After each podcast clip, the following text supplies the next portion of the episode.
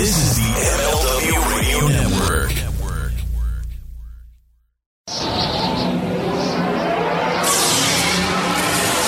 Welcome to WHW Monday. Tony Schiavone and Conrad Thompson talking about the great years of World Championship Wrestling, the NWA, and Jim Crockett Promotions. And now let's go to the ring. Here's your co-host. Hey, hey, it's Conrad Thompson. Hey, hey, it's Conrad Thompson, and you're listening to What Happened When with Tony Schiavone. Tony, what's Woo! going on, man? How are you? Hey, Conrad, and hello, slapdicks around the world. It's good to be back with you here on a Monday. We're going to talk what happened when. One of my favorite years, 1992. And the reason it's one of my favorite years, Conrad, as I've watched Halloween Havoc once again. I was one skinny son of a bitch back then. I was good looking. Tell you what, I would have fucked me back then. Oh, my gosh. Well, so it's, there too, you go. it's too bad you had that button on a fur coat, though. yeah, you're not kidding. That's a shame. Absolutely. Absolutely not kidding. Well, hey, hopefully we sound a little better this week, guys. We need to apologize. Our last two weeks we taped here at the Conradison. Right before we sat down to tape, we made some adjustments here in my studio. I made a rookie mistake. We didn't test it. It didn't sound as awesome as we'd like to, but we've worked hard this week to make sure we sound as good as we can. And uh, no, we don't sound perfect. Fuck, I'm a redneck and he's Tony Schiavone. How good did you expect it to be? Well, uh, truth be told, I'm a redneck too. I come from a much smaller town than you do, Conrad. Much smaller. Craigsville, Virginia. At the last check on Wikipedia was like 960 people. So, talking redneck, we're talking backwoods, hillbilly redneck for me. I'm so hillbilly, I thought at one time I was a Tennessee Volunteer fan. So, just a couple of rednecks messing up, but uh, we'll try to turn things around this week. So, if you're from a town that size, does that mean that Lois is not only your wife, but also your cousin? uh-uh. I never had any cousins that good looking. Oh, well, the whole time. Uh, no, she uh, actually Lois was an army brat, and I met her in Greensboro, North Carolina, uh, and uh, when I first started doing baseball, so she was kind of a city girl. You know what? Here's a here's a story. The first time I ever ate Chinese food, Right? I was I was 23 years old on a date with Lois. How about that? wow. I never ate that Chinese stuff before. What are you talking about, chopsticks? Shit. Oh, that was me, man. gosh. I that was me on the first date with Lois. The good news is that even though I couldn't eat with them chopsticks, I did get laid that night. Woo! On the second date? First, First. Wow. first, yeah. She knows what she likes. Yeah, well, apparently so, and that's why I married her because I was saying there ain't no way I'm going to have another good-looking woman this good-looking when I have sex with me. So I went for it all. Anyway, that's uh, that's another story, and I'm sure glad she's not listening right now. Well, I'll tell you what, she did bust your ass on Twitter this past week. Well, did she Uh, ever? There was a picture of uh, Deborah sitting Yeah. in your lap from WrestleCon.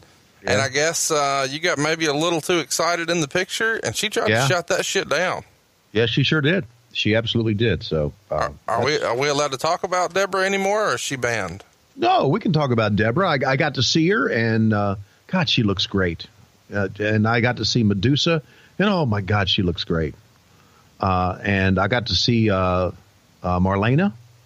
Oh my God, does she look great?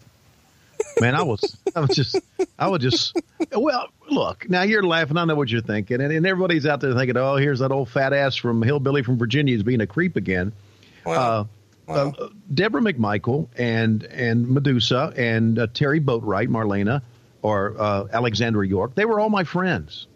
And here's something. Here's one thing that Lois understands about me. When I was growing up, my best friend when I was growing up was a girl. So I've always been able to get along with women. It's and it's it's not a creep thing. It's not a. Uh, it's just the way it is. I get along with women. I get along with women. And you probably knew that from hanging out with me during Re- WrestleMania weekend. That I get along with women better than I did with men. well, it's probably because you try to hug every woman you meet and tell every guy you meet that he's a sack of shit slap dick. Well, and that's probably usually true. Okay, I mean, I probably got along better with Bruce's wife than I did with him. Okay, uh, and if, you know, my son Chris was with us, and obviously I get along much better with his wife than I do my son. So it's just a matter of female versus male.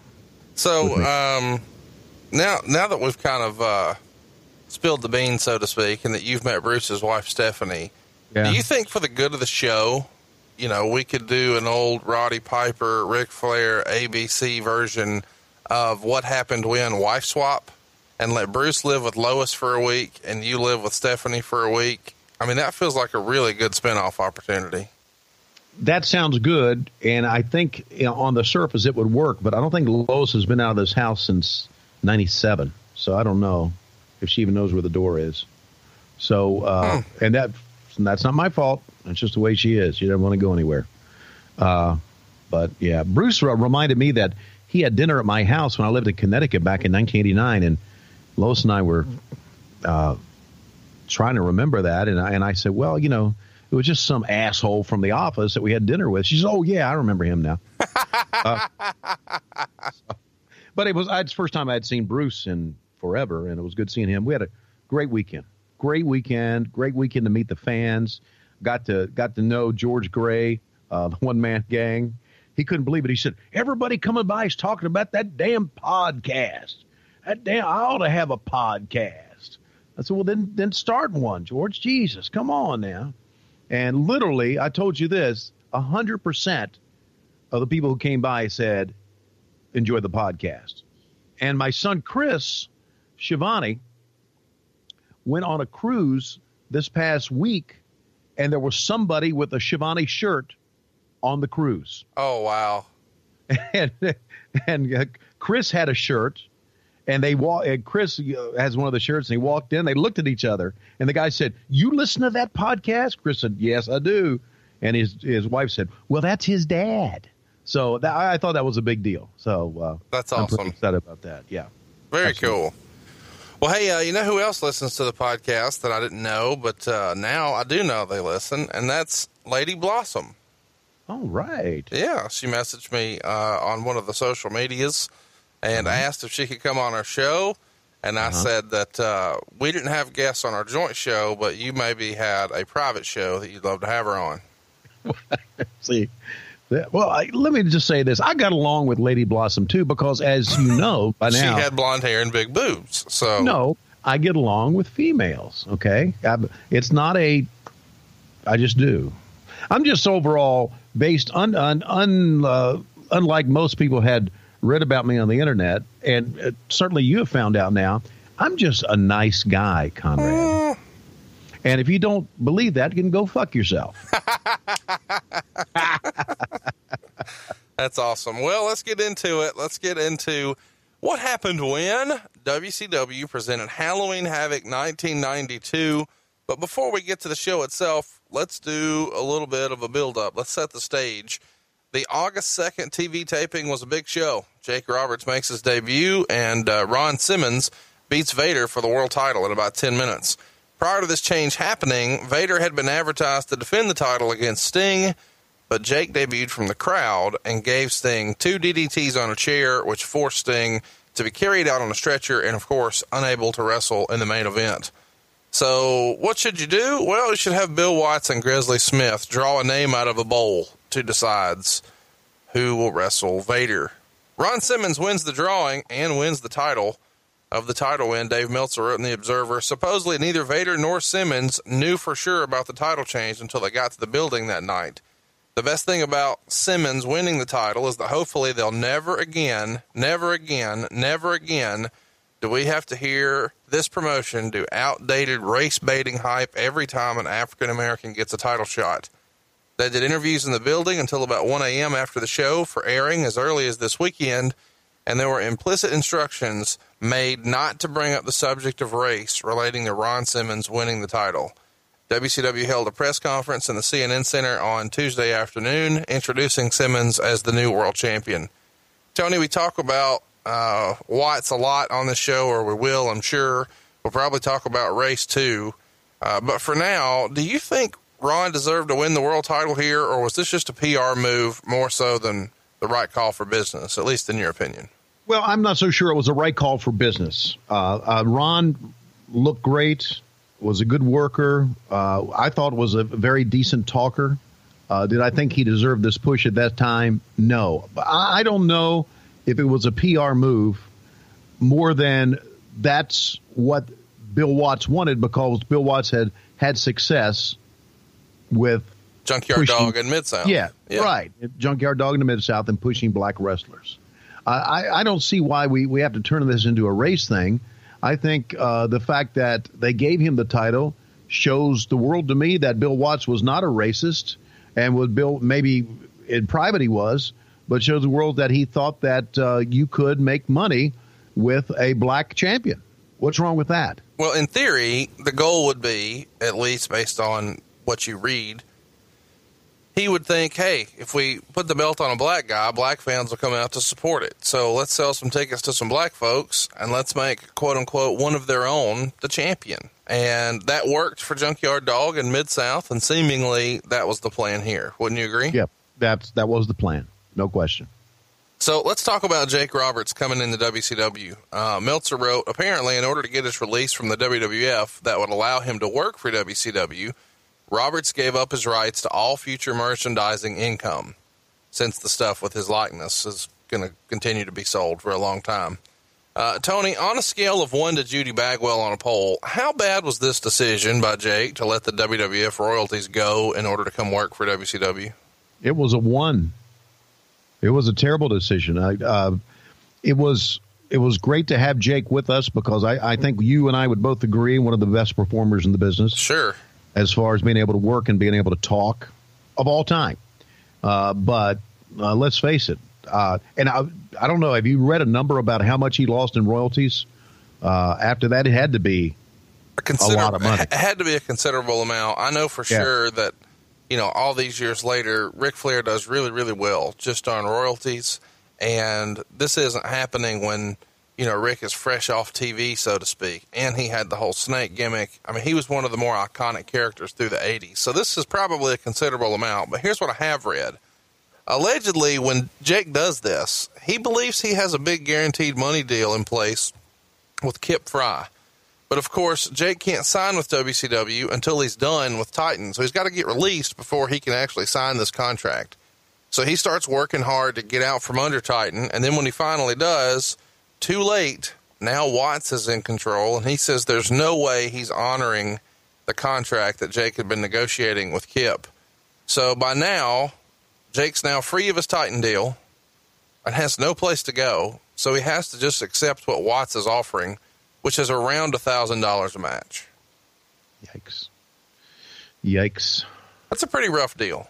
Yeah, it is a rough deal. And you, you know, Bill Watts literally walked into the WCW offices uh, one day as the new boss. No one saw that coming. I mean, well, maybe Ross did because I know he and Ross were buddies.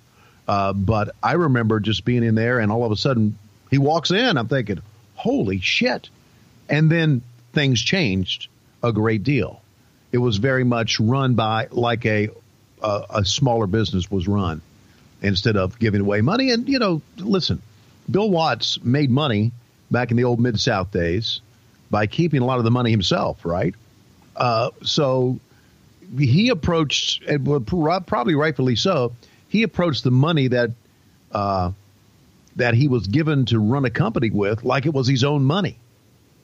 Uh, and for better or worse, that was the way he ran things. So when WCW first exists and you know Turner is buying out Jim Crockett Promotions, they kind of had an opportunity to go a few different directions, and I want to talk about this in long form one day. But they could have tried to be something different, which was, you know, uh, just as big and just as expensive as what the WWF was doing, or they, they could have tried to do something that was smaller but not going to lose money and still profitable, but not compete necessarily. And instead, they kind of went with another option, which is to say, we're going to try to do this, but with less money and shittier wrestlers and shittier production, et cetera, et cetera, et cetera. Just a, a shittier presentation, not wrestlers. Um, so that just results in mounting losses. But one of the things I've always found interesting about WCW is there's so much fuzzy math. You know, correct me if I'm wrong here, but the television income went on the Turner Home Entertainment books, and the pay per view income went on the Turner Home Entertainment books. But the cost associated with both of those shows went on the WCW ledger. Is that right? Okay. Yes, that's right. So really process that from a business standpoint. If you have to have this expense, this overhead, so to speak, in order to put these shows on, and these shows do make money, but you don't get any credit for the money, that goes on another ledger, then there's no chance you're going to be able to show a profit. So Bill Watts comes in from Jack Petrik, it's my understanding, to say, hey, just cut the losses. And somewhere in here, Petrik gets retired, whether that was his choice or not, and now Shaw and Bob Dhue are in control. And they just want, hey man, cut the losses, figure this out. So Watts comes in and does a lot, and we're not going to get into all of it, but I really, really hope that you guys vote for something 1992 again, so we can talk about that in the future, because the stuff he puts in place is seemingly crazy, but I guess if you're trying to cut money, cut expenses, you do what you got to do. Let's talk about Jake though. Uh, we talked about the debut. He comes out of the crowd, uh, gives uh, Sting a DDT on a chair, a couple of them actually. This brings out all the baby faces. So Roberts pulls out a giant snake, and all the faces scatter. So this is good news if you're a fan of that gimmick, because Jake Roberts didn't do the snake gimmick prior to the WWF, and he's apparently carrying that with him here. Uh, supposedly, Tony, this was kept a secret from the boys. Meltzer wrote, most of the wrestlers were shocked backstage when Roberts showed up doing the angle even though it was generally assumed Roberts was the bad Bob on the August booking sheets, and there were some expectations that he would debut at center stage the previous Monday. Roberts wasn't backstage before the show began, and almost nobody even knew he was in the building or in town until he did the angle. Do you remember him coming in, what his reputation at the time was? Were folks excited to see him coming in? How'd they keep this a secret? How they kept it a secret is now we're talking that uh, uh, Bill Watts is running the business, very old school style, so it was very easy to keep a secret. Yeah. And basically, he kayfabed everybody. I didn't know he was coming in. Uh, I think all of us in production, uh, and me especially, because I had been in the WWF when Jake Roberts was there. Right. I, w- I was pretty excited about it. Now, his reputation, I always looked at it, his reputation is what I saw on TV. Good worker, good sell, uh, great talker, uh, and a pretty good gimmick. So what the boys felt about his reputation, I don't know. Now I know what I understand what his personal reputation had been for years, and I understand that. As far as I'm concerned, if he can draw money for us and help us with numbers, uh, that didn't bother me at all. Uh, Dave reports that uh, Halloween Havoc had been moved from Baltimore to Philadelphia for uh, reasons having to do mainly with satellite transmission problems. What the hell does that mean? I never even heard of such shit. I've never heard of such shit either. That I don't know where he got that one from. But if you can have a satellite transmission in Philadelphia, Philadelphia why couldn't you in Baltimore? Yeah, maybe they. I don't know. And they, they did those via truck, so you just drive the truck from one to the other. Maybe, you know, maybe it just costs more yeah. to run an event in Baltimore yeah. than Philadelphia. That's what I'm thinking. And I, I don't know, transmission problems. Uh, Meltzer reports that uh, Jake has been getting huge babyface reactions at all the house shows except when he's matched against Sting. And Dave seems shocked by this, and I'm not trying to be armchair quarterback here, but shouldn't this have been obvious considering that you debut Jake as a heel? People are going to cheer him because he's perceived as being a big star from the WWF. Shouldn't you have That's started right. him as a babyface and then turned him heel? Yes, you should have. However, that's not how Bill Watts did business. Bill Watts did business based on his decisions only and not based on what happened in the WWF. Well, it's like when a guy in the WWF now, uh, you know, if he's a heel, but people respect him and he goes down with an injury, when he comes back, he's a babyface. You know, a dozen years ago when Triple H went down, uh, he comes back at the Royal Rumble as a super babyface. He left a heel, but people were happy to see him back. He was a babyface. Right. A couple years ago, same thing with Seth Rollins, leaves as a heel but when he comes back, even though they're trying to make him a heel, they're cheering him in his return because they're happy he's back. So it feels like that's what Jake's going to get everywhere his first couple of times out. Yeah, that, and that's right because WW and especially in Philadelphia yeah. or in Baltimore in the Northeast where the WWF is strong, was strong, is strong. To me, it was, and, and again, I had been there and I knew how over these guys were up there. To me, it was kind of silly trying to make him a heel. But that's what Watts wanted to do. And not only that, I think another thing that Watts wanted to do, and, and it goes back to this, uh, in making Sting the star, and Sting was a star at that time, and of course, as time went on, became an even bigger star. To make Sting a bigger star, you got to put him with people who can really work. Right. And and Roberts was one of those guys that could do that.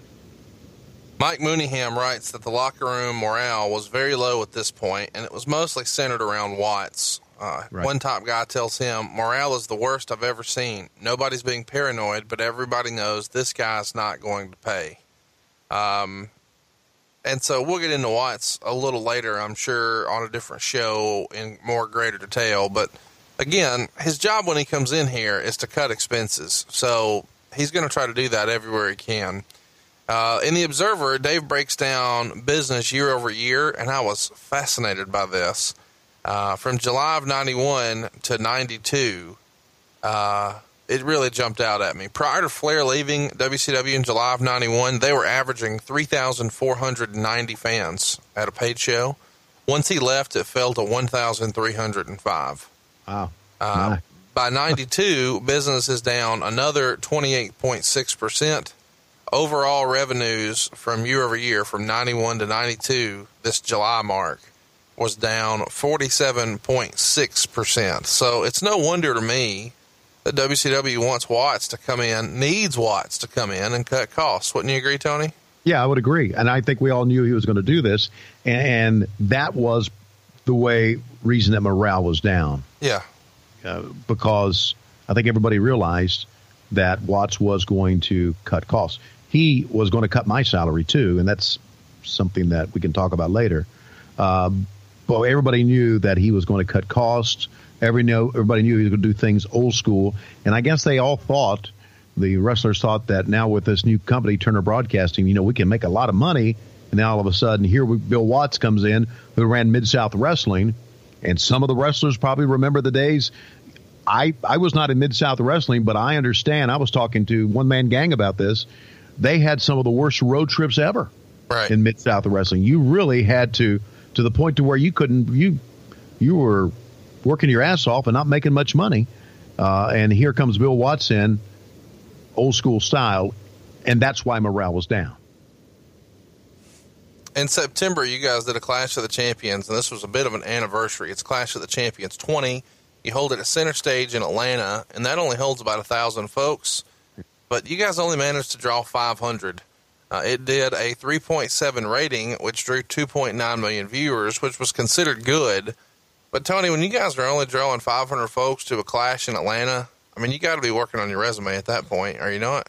Well, I, I'm worried. I'm not working on my resume because shit, where am I going to go? I'm not going to go back to the WWE. They didn't want me back. I tried to go back and they didn't want me. Uh, what am I going to do? Do some uh, independent shows? And, you know, it, it's not easy for an announcer who has done wrestling to do some crossover stuff. I've been fortunate since that time to be able to do some, but I was kind of stuck, man. I was worried, worried even more when Bill Watts walked in because when Watts walked in, knowing that he and JR had worked together and been a good friend, had been good friends, I thought my career was basically over. Right. Uh, uh, so that I was concerned about that. But as time wore on, and I got to work with Bill a lot longer, that was not the case. Uh, and I, uh, I'm going to be honest, I loved working with him. Loved working with him. Uh, you know, the, look, the center stage sucked. Absolutely sucked as a wrestling venue. I know some. I, I've said that before, and, and we've had some responses on Twitter that said, "I like center stage. How can you say it sucked? You had to work it to know what it was like.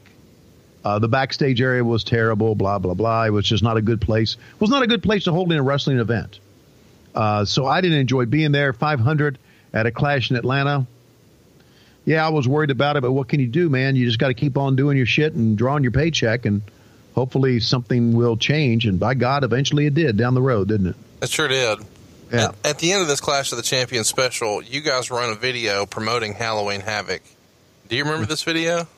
Uh, no, no. What what was it?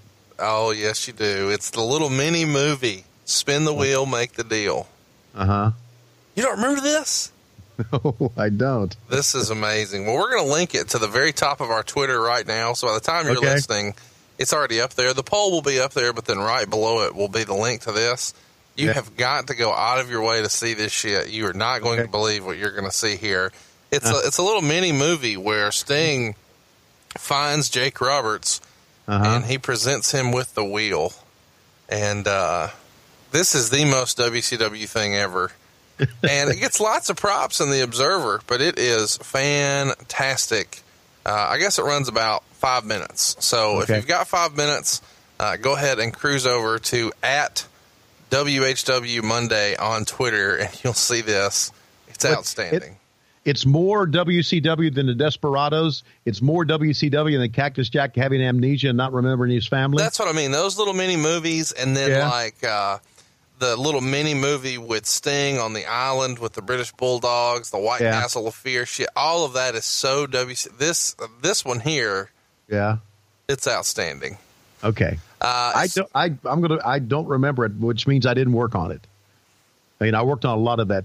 I I was all caught up in the Desperado shit. I worked on that, man. let me let me let me run through this. There's there's a midget in this, or a little person. Sorry. A little little sawed off runt. and uh, at the end, the Mm-hmm. guys kind of go nose to nose. Not really nose to nose, but they do like a stare off. Yeah. And lasers shoot out of their eyes at each other. You don't remember Oh, this? Oh no! It sounds exciting already. It is. it's outstanding. Uh, freaking laser beams. There you go. So it's worth mentioning here that uh, Cactus Jack, who you just mentioned uh, in, in another little angle, I'm sure we'll get to one day. He is not on Halloween Havoc wrestling. He's there, but not working. And the reason he's not working is he has a torn groin and a badly injured knee coming out of the clash. So he's off for the Halloween Havoc. Uh, and at this point, he only has about four months left on his guaranteed money deal with WCW. So people start to wonder, hey, is this the end of Cactus Jack? Um, Meltzer writes, Cactus had an unbelievable match with Rhodes on main event Sunday in a false count anywhere match that he won with an elbow off the apron. However, Cactus's body will never hold up doing matches like that with all the hard bumps on concrete. You have to admire his guts and dedication, and nobody works harder, but he's going to destroy himself if he doesn't calm his style down. Tony, you were there for a lot of that. What did you think of Cactus's style? I thought he was tremendous. I, I uh, and I know it sounds odd now because I'm kind of linked to him. Uh, but I thought what made Cactus great was his. I thought his interviews were spectacular. They were different. They were oddball, uh, and I, I just loved him. And I don't. I okay. During WrestleMania weekend, I was at the JW Marriott. I, I told you this story. Uh, most of the fans uh, don't realize this, but I was there meeting a friend. I had another friend there, and I went to the JW Marriott on Friday, I believe. The JW Marriott was the company hotel, for those Was of you the who don't know was that. the WWE hotel? Yeah. during WrestleMania weekend. So I saw a lot of people. I saw uh, Ted DiBiase. I saw Medusa in the lobby. I saw Ricky Morton, Robert Gibson, Arn Anderson, uh, Ricky Steamboat. I don't know.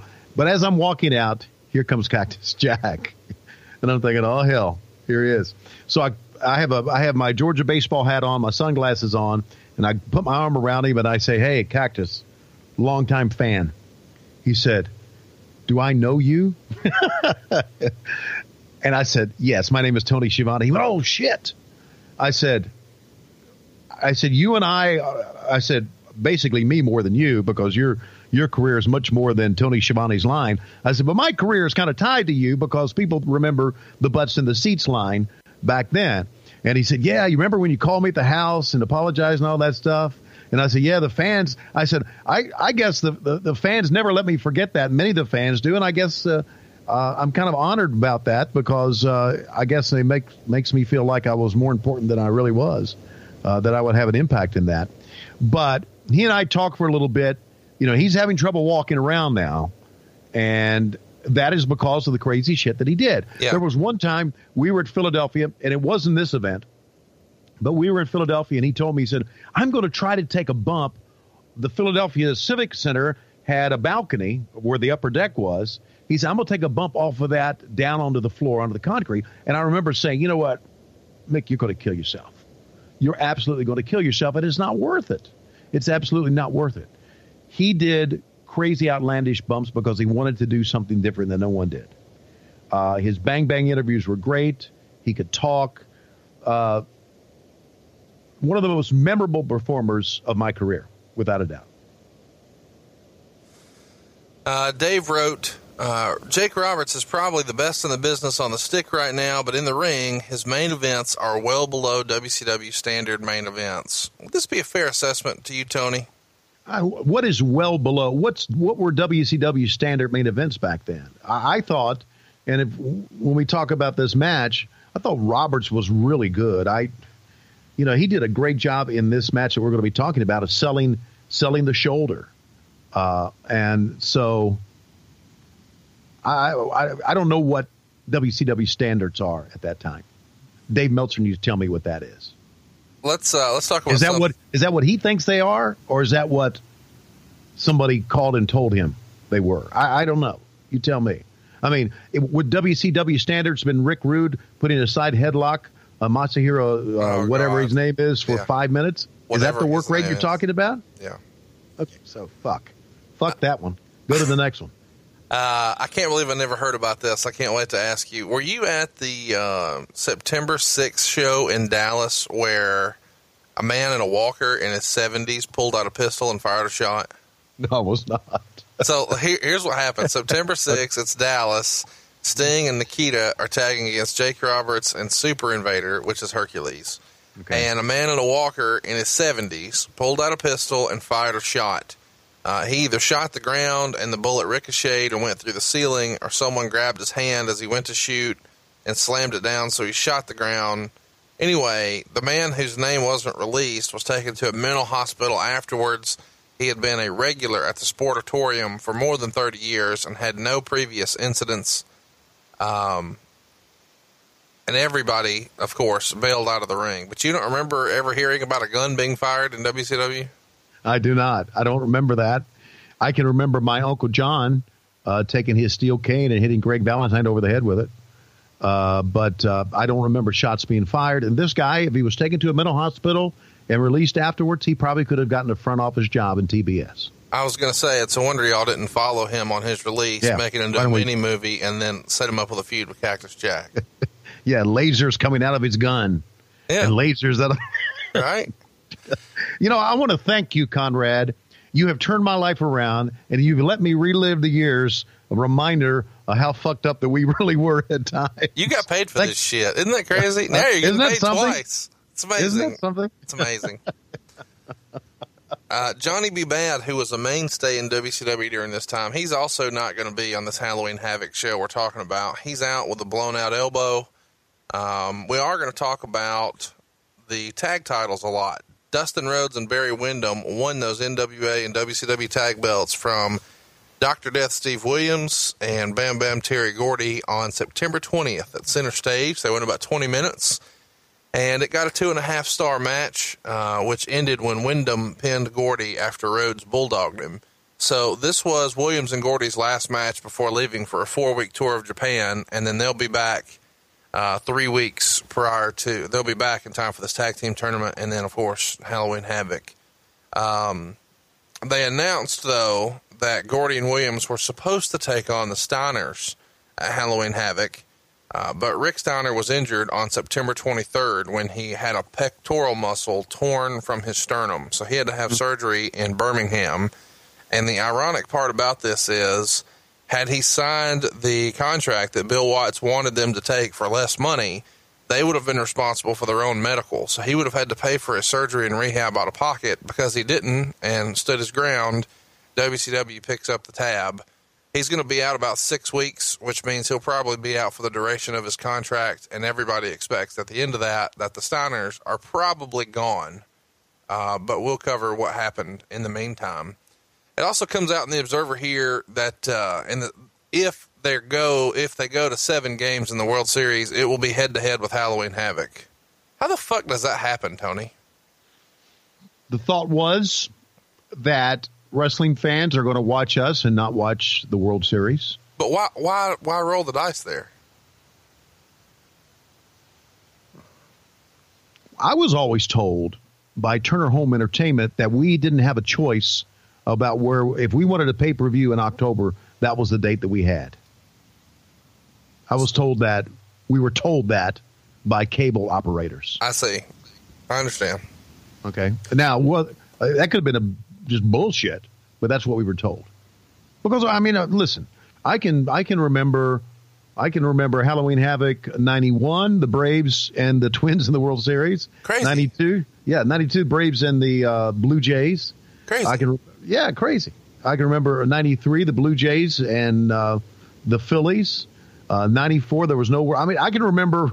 I can remember where I was for the World Series based on where I was for Halloween Havoc. It's just silly. Yeah, it's stupid. But hey, it's WCW. Can you imagine a scenario where Vince McMahon runs a pay per view head to head with Super Bowl? No, I can't remember. But I think Vince had a little bit more stroke with cable operators than we did, and shouldn't have because we were fucking Turner Broadcasting That's what I'm for saying. crying out loud. That's what I'm saying. I just think WCW didn't care. Turner didn't care. They didn't. They didn't. They didn't give a shit about us. Um, I found it interesting in my research. I was able to discover what front row tickets were for Halloween Havoc 1992, and considering what they cost now, and if you haven't checked in a while, Ticketmaster sells front row tickets. That's what they call platinum seating. So you pay a premium to sit in the front row, and they don't just let it go for just the regular standard price. Yeah. It's like a thousand or fifteen hundred bucks for a Yeah. front row seat to a WWE pay per view in 2017. Guess how much it was for Halloween Havoc in 1992?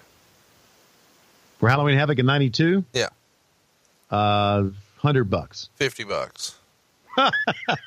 50 bucks, your front row. It's amazing to Yep. me. I was way overpaid then. Uh, here's I want with that price in mind. Uh, one man gang and I were talking about. Wonder how much uh, ringside tickets are for WrestleMania. So I looked on Ticketmaster, couldn't find any. I looked on StubHub. Oh, it's There crazy. was- Yeah, it was one ticket for sale for ringside WrestleMania. I showed it to George. Fifty two hundred dollars on StubHub selling the ringside ticket for WrestleMania. Fifty two hundred dollars. yeah, Don't know if they got it, but Jesus.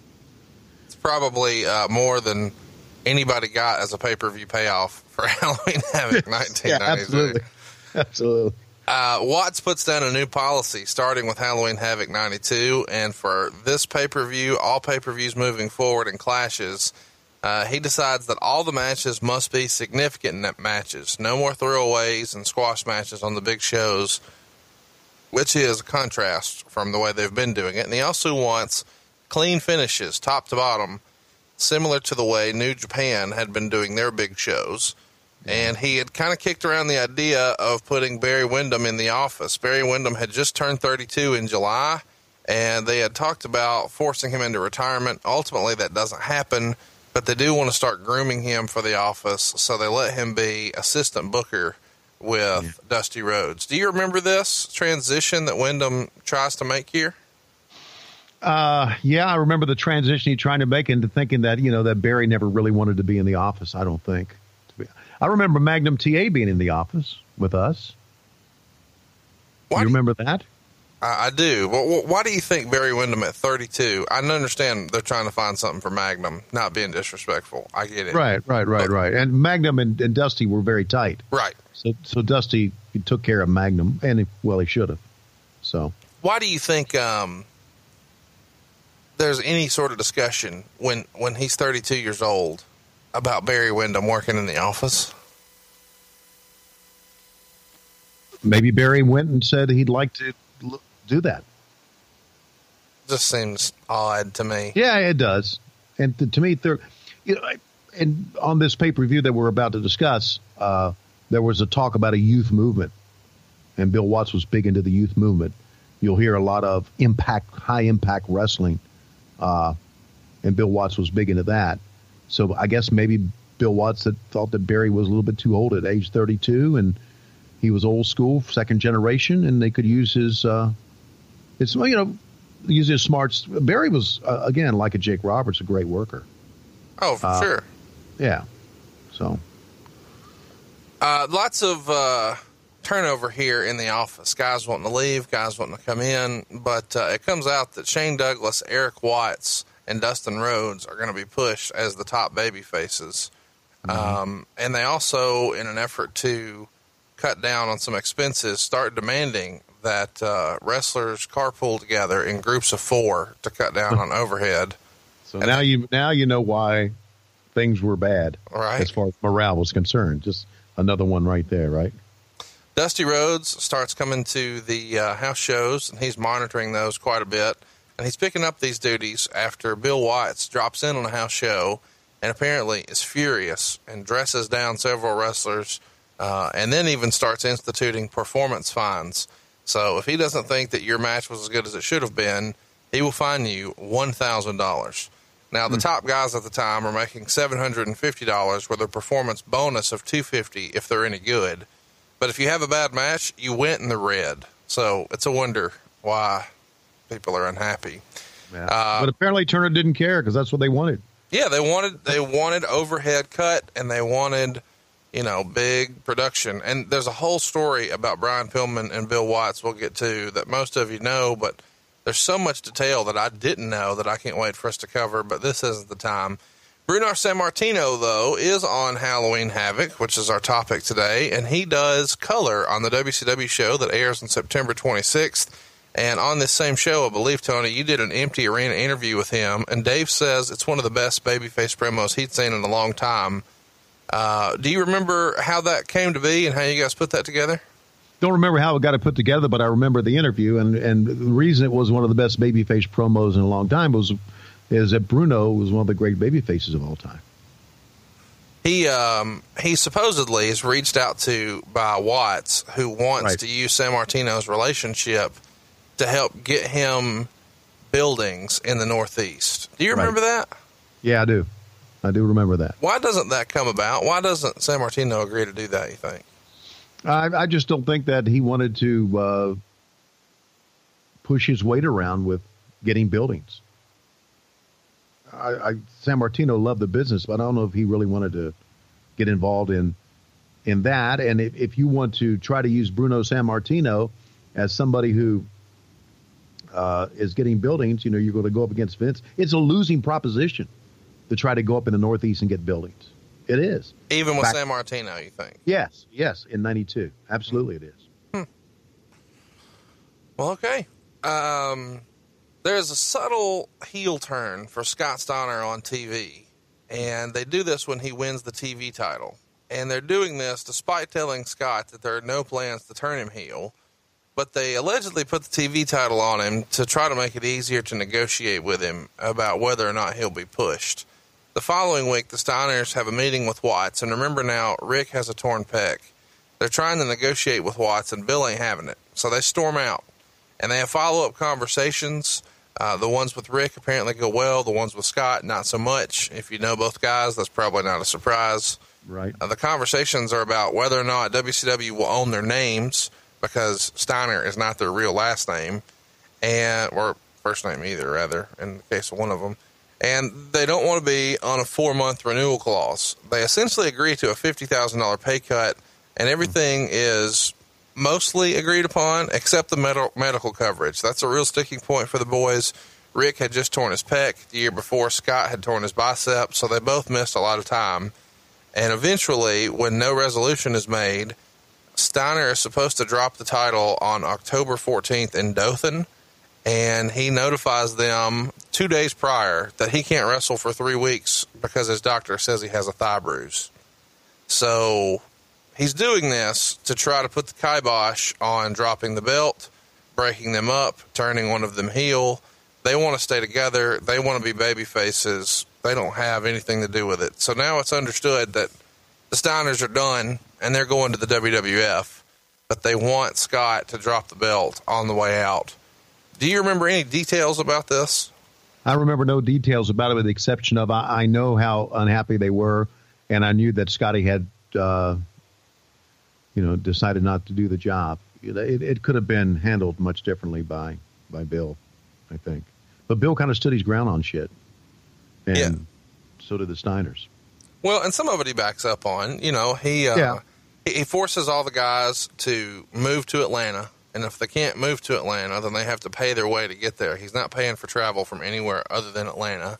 Mm-hmm. He's instituting performance bonuses. Uh, he's asked Rude to restructure his contract.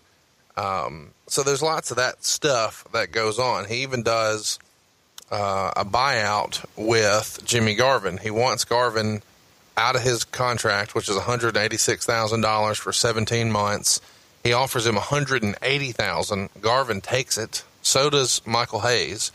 Uh, Michael Hayes then signs a new reduced contract to do mostly announcing. Right. But to me, when Garvin gets a hundred eighty thousand dollar lump sum, it's got to be some sort of sign that while things may be bad, WCW is not going out of business because long term it wouldn't make any sense to write a guy a check for one eighty right. if you feel like you're going to go out of business in the next seventeen months and you won't have to pay him. Right, right. Yeah.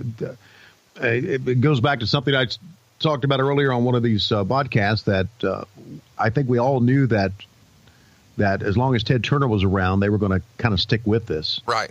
Uh, so I don't think anybody was concerned about WCW going out of business right then.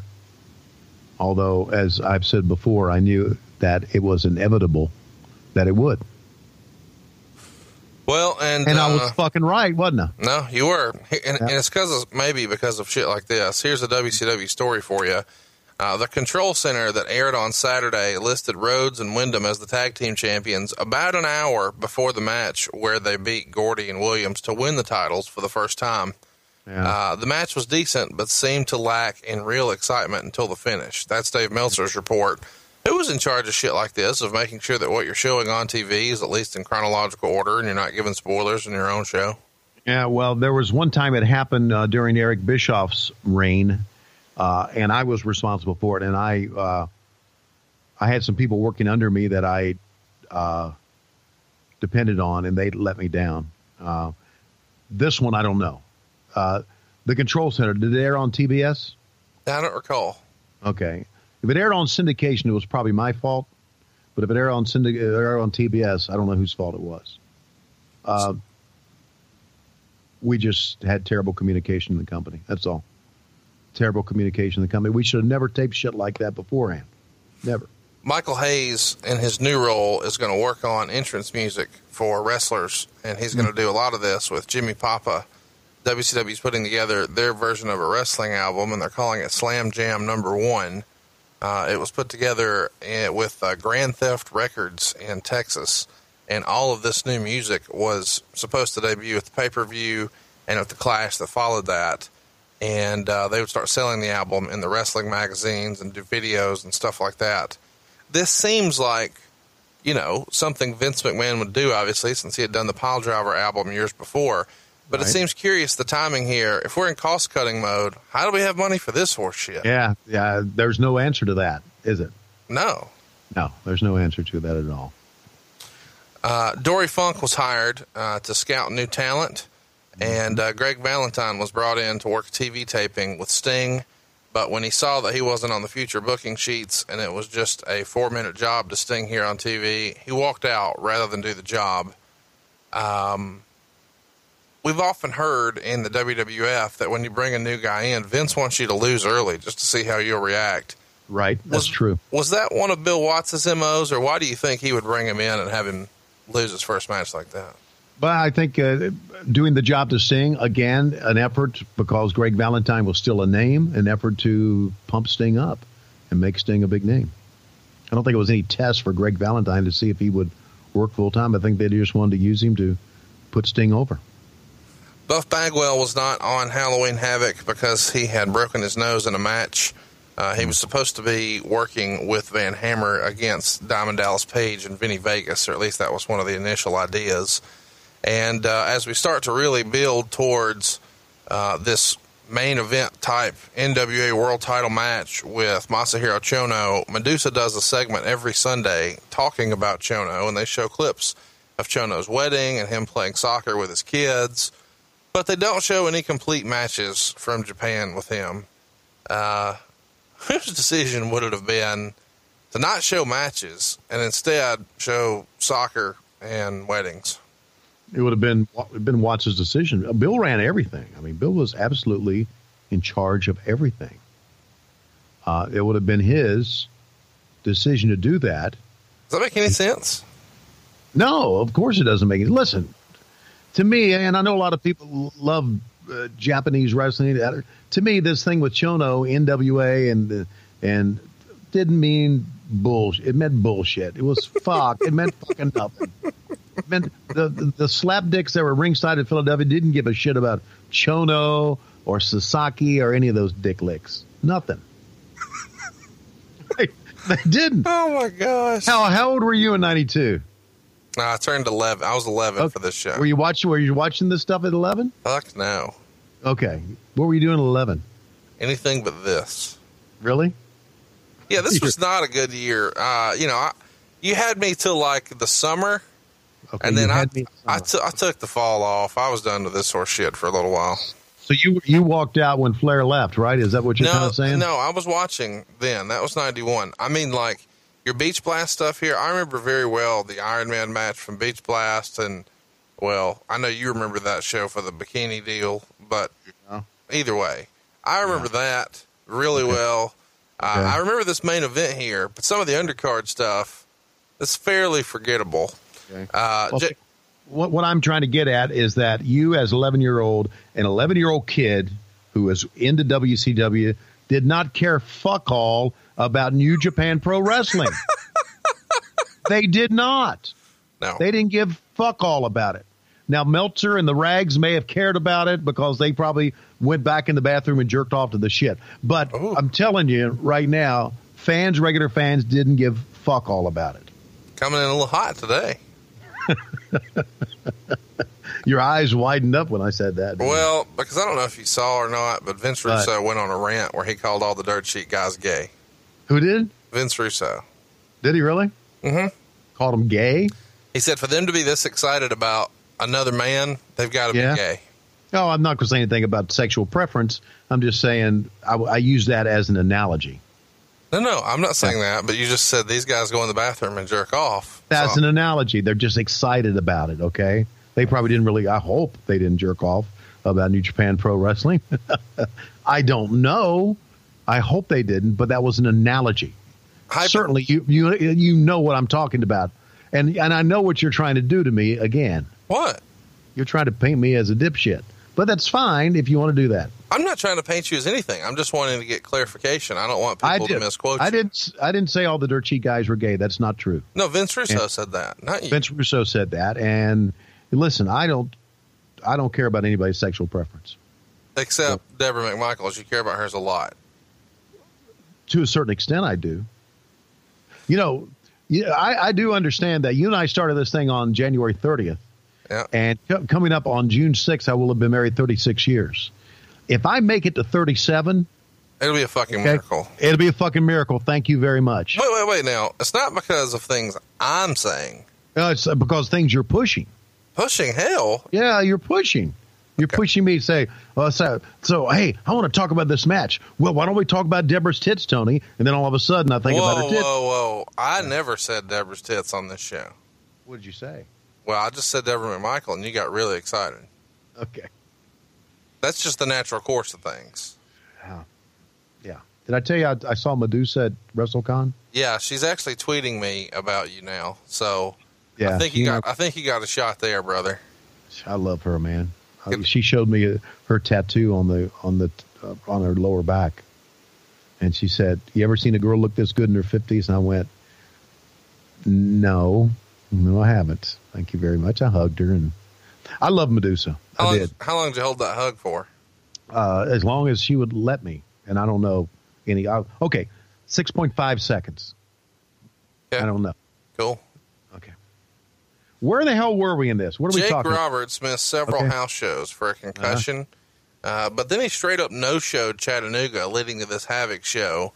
Uh, do you remember any of the problems that started to develop with Jake here, and did his reputation sort of precede him in that regard? Yeah, it did, but I don't remember. I don't remember problems. Uh, again, house show things were kind of out of my realm. If something happened in a house show, I normally did not know about it. So All right, guys, it's time to talk about Halloween Havoc. We're about to get cooking with grease here, so go ahead and pull up WWE's network, and uh, we want you to go to the timestamp two hours, 31 minutes, and 48 seconds. We're going to do something fun here in a few minutes, but we're going to give you a minute to get there. So, WWE Network, Halloween Havoc 92, two hours, 31 minutes, 48 seconds. Let's talk about the card. Uh, overall, Meltzer's poll from the fans gave it 7.2% thumbs up, 87.6% thumbs down, 5.2% thumbs in the middle. What say you? Uh, I'd say thumbs down, especially after as we started going towards the main events. I think it started. I think it started incredibly.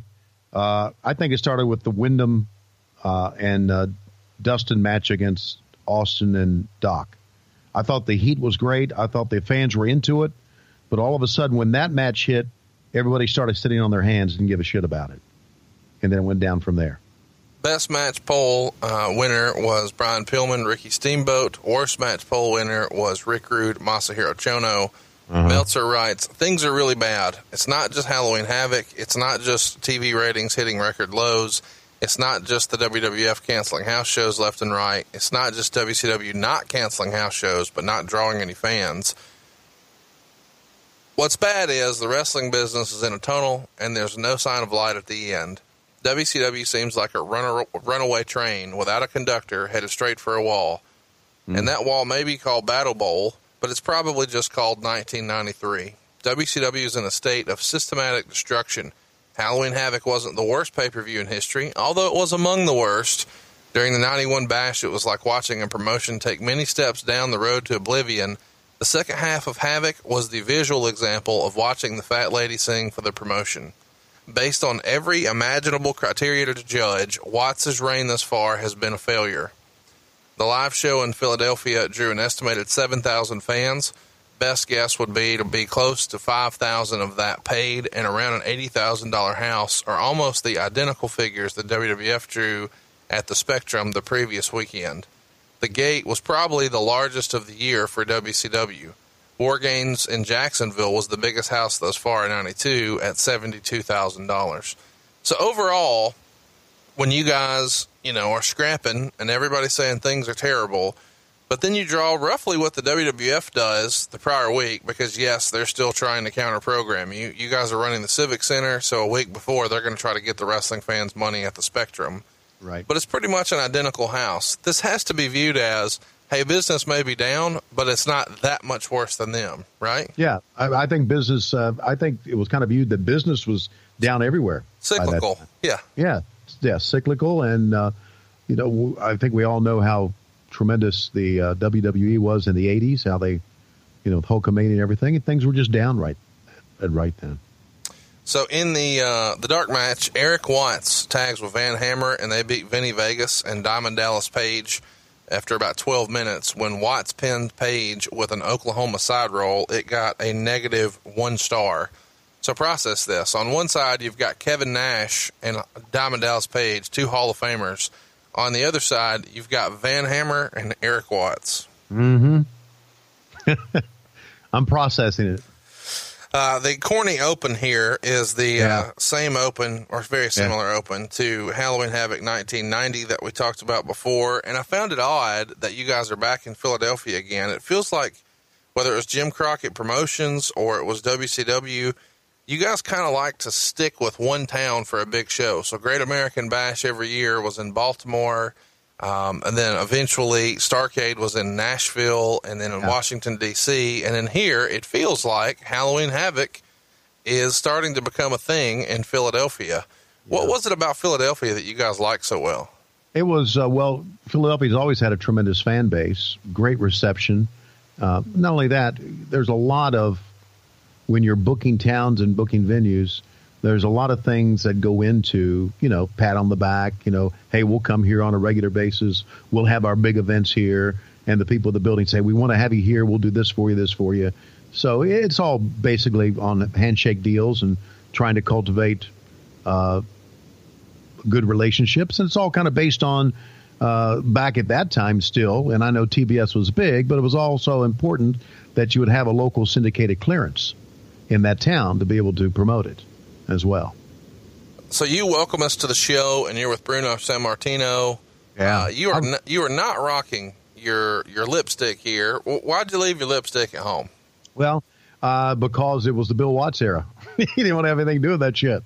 Uh, and not only that, uh, I think if you'll recall, by looking at this, I was a rather handsome young man back then. You've mentioned that a few times. Jesse Ventura was in a mask. He's dressed up. Nobody else yeah. is. Yeah, I mean, well, Jesse did what the hell he wanted to do. Missy Hyatt was too. But why, Oh. why did he get to wear your lipstick that you love so much? I just, I just probably because I couldn't find a shade that day. What the fuck are you talking about? What are you trying to go with here? No, I just you like the Phantom outfit. People Well, I Phantom didn't need to do, outfit. I didn't need to do it twice in a row. So there, move on, keep going.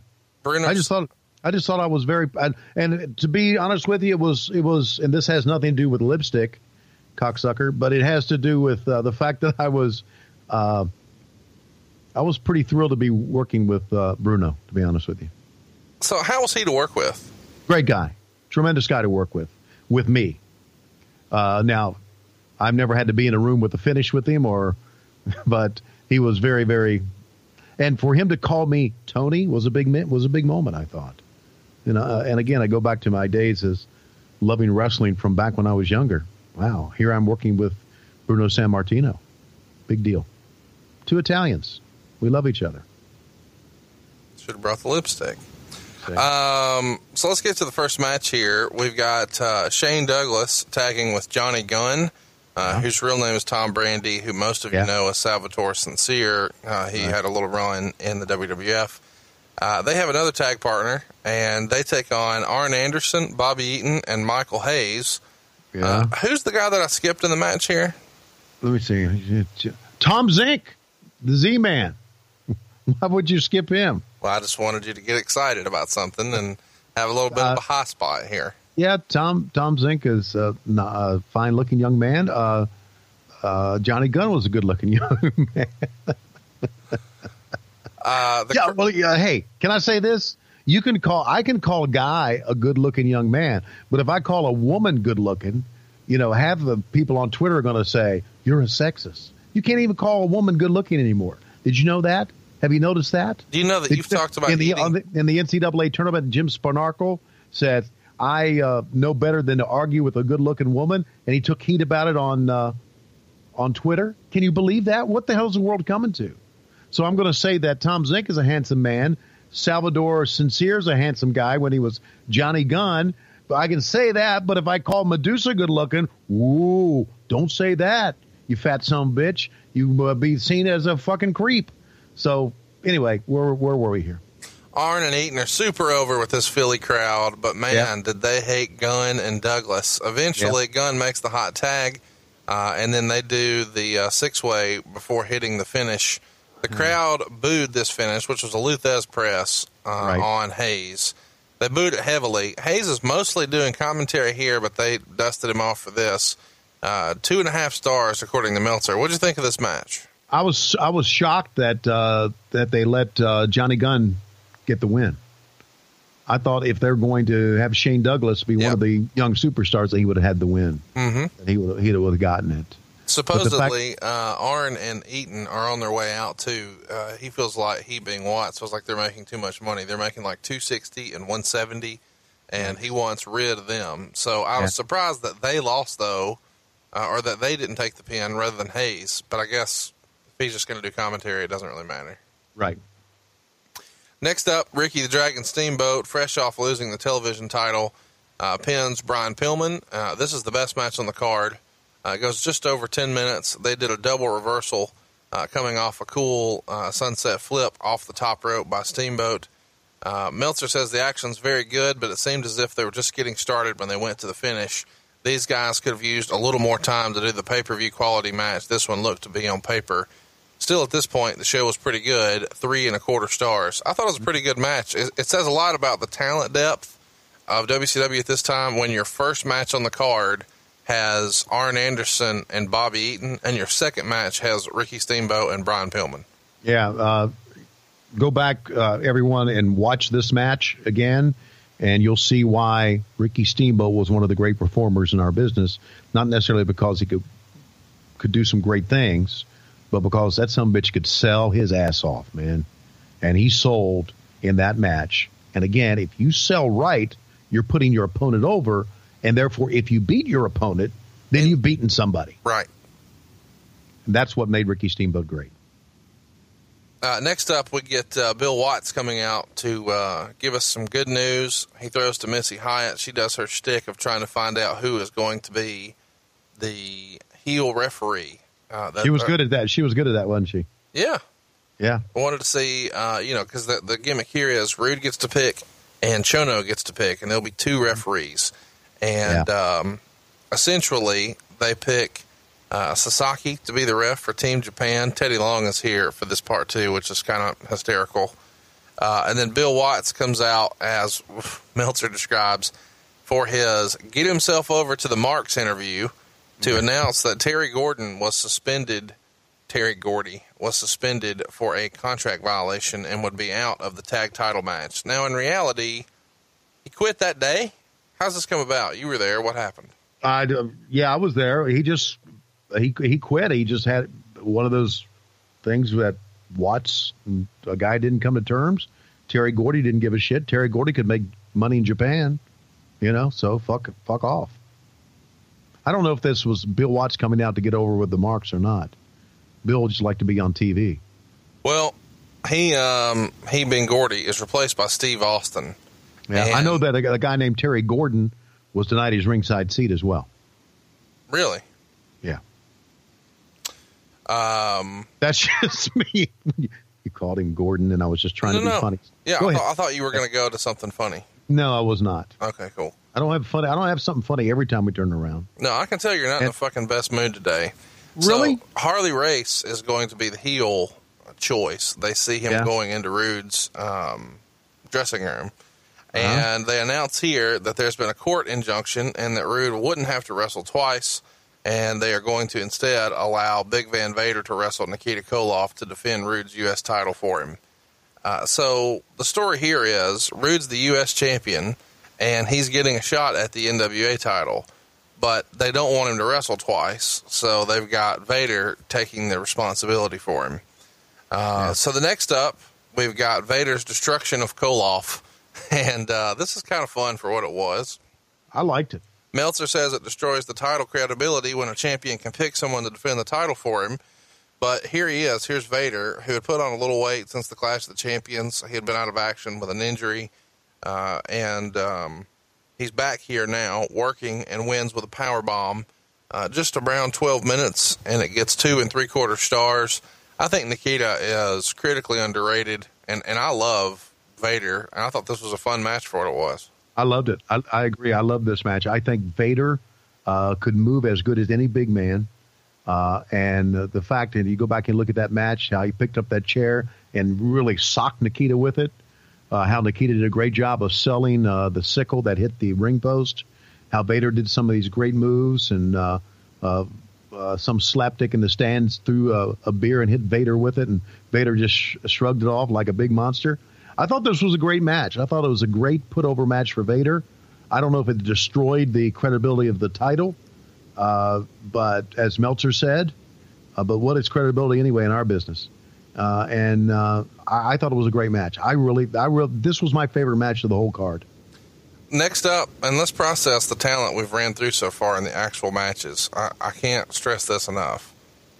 Shane Douglas is a good performer. Uh, Arn Anderson, Bobby Eaton, Ricky Steamboat, Brian Pillman, Nikita Koloff, Vader, and now uh-huh. this. Barry yeah. Windham and Dustin Rhodes taking on Steve Austin and Dr. Death, Steve Williams, which is kind of fun because you've got two guys whose real name is Steve Williams tagging. But what a crop of talent, and we're just four matches in so far.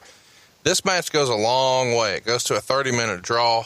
Uh, yeah. Lots of really, really good action here, but for whatever reason, the fans just aren't into it. The storyline no. coming into this was that Windham and Rhodes were having problems.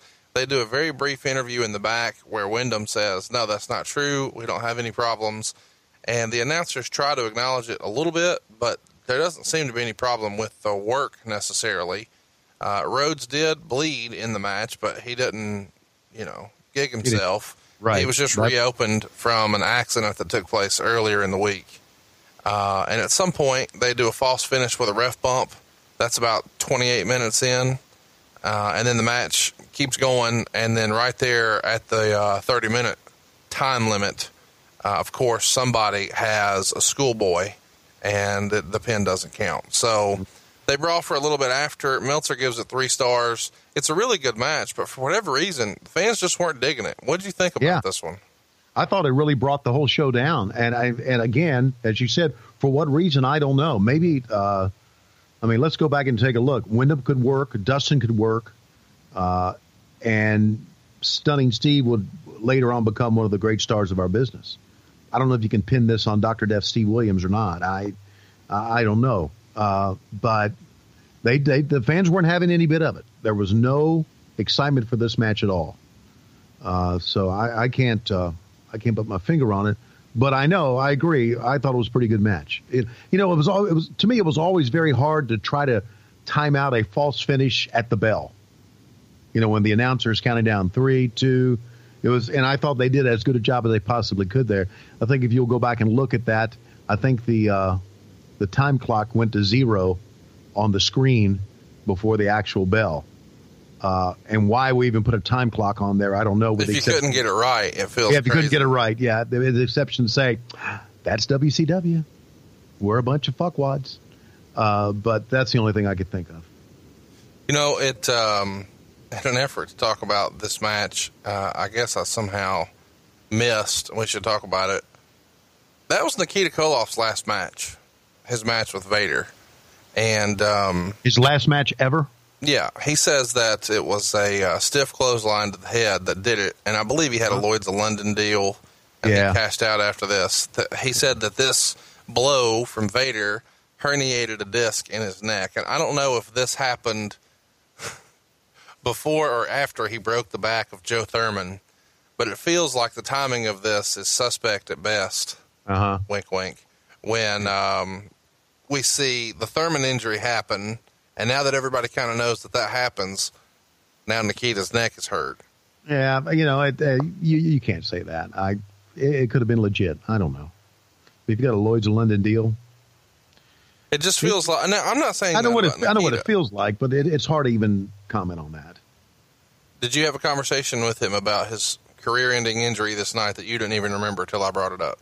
Uh, no. Okay.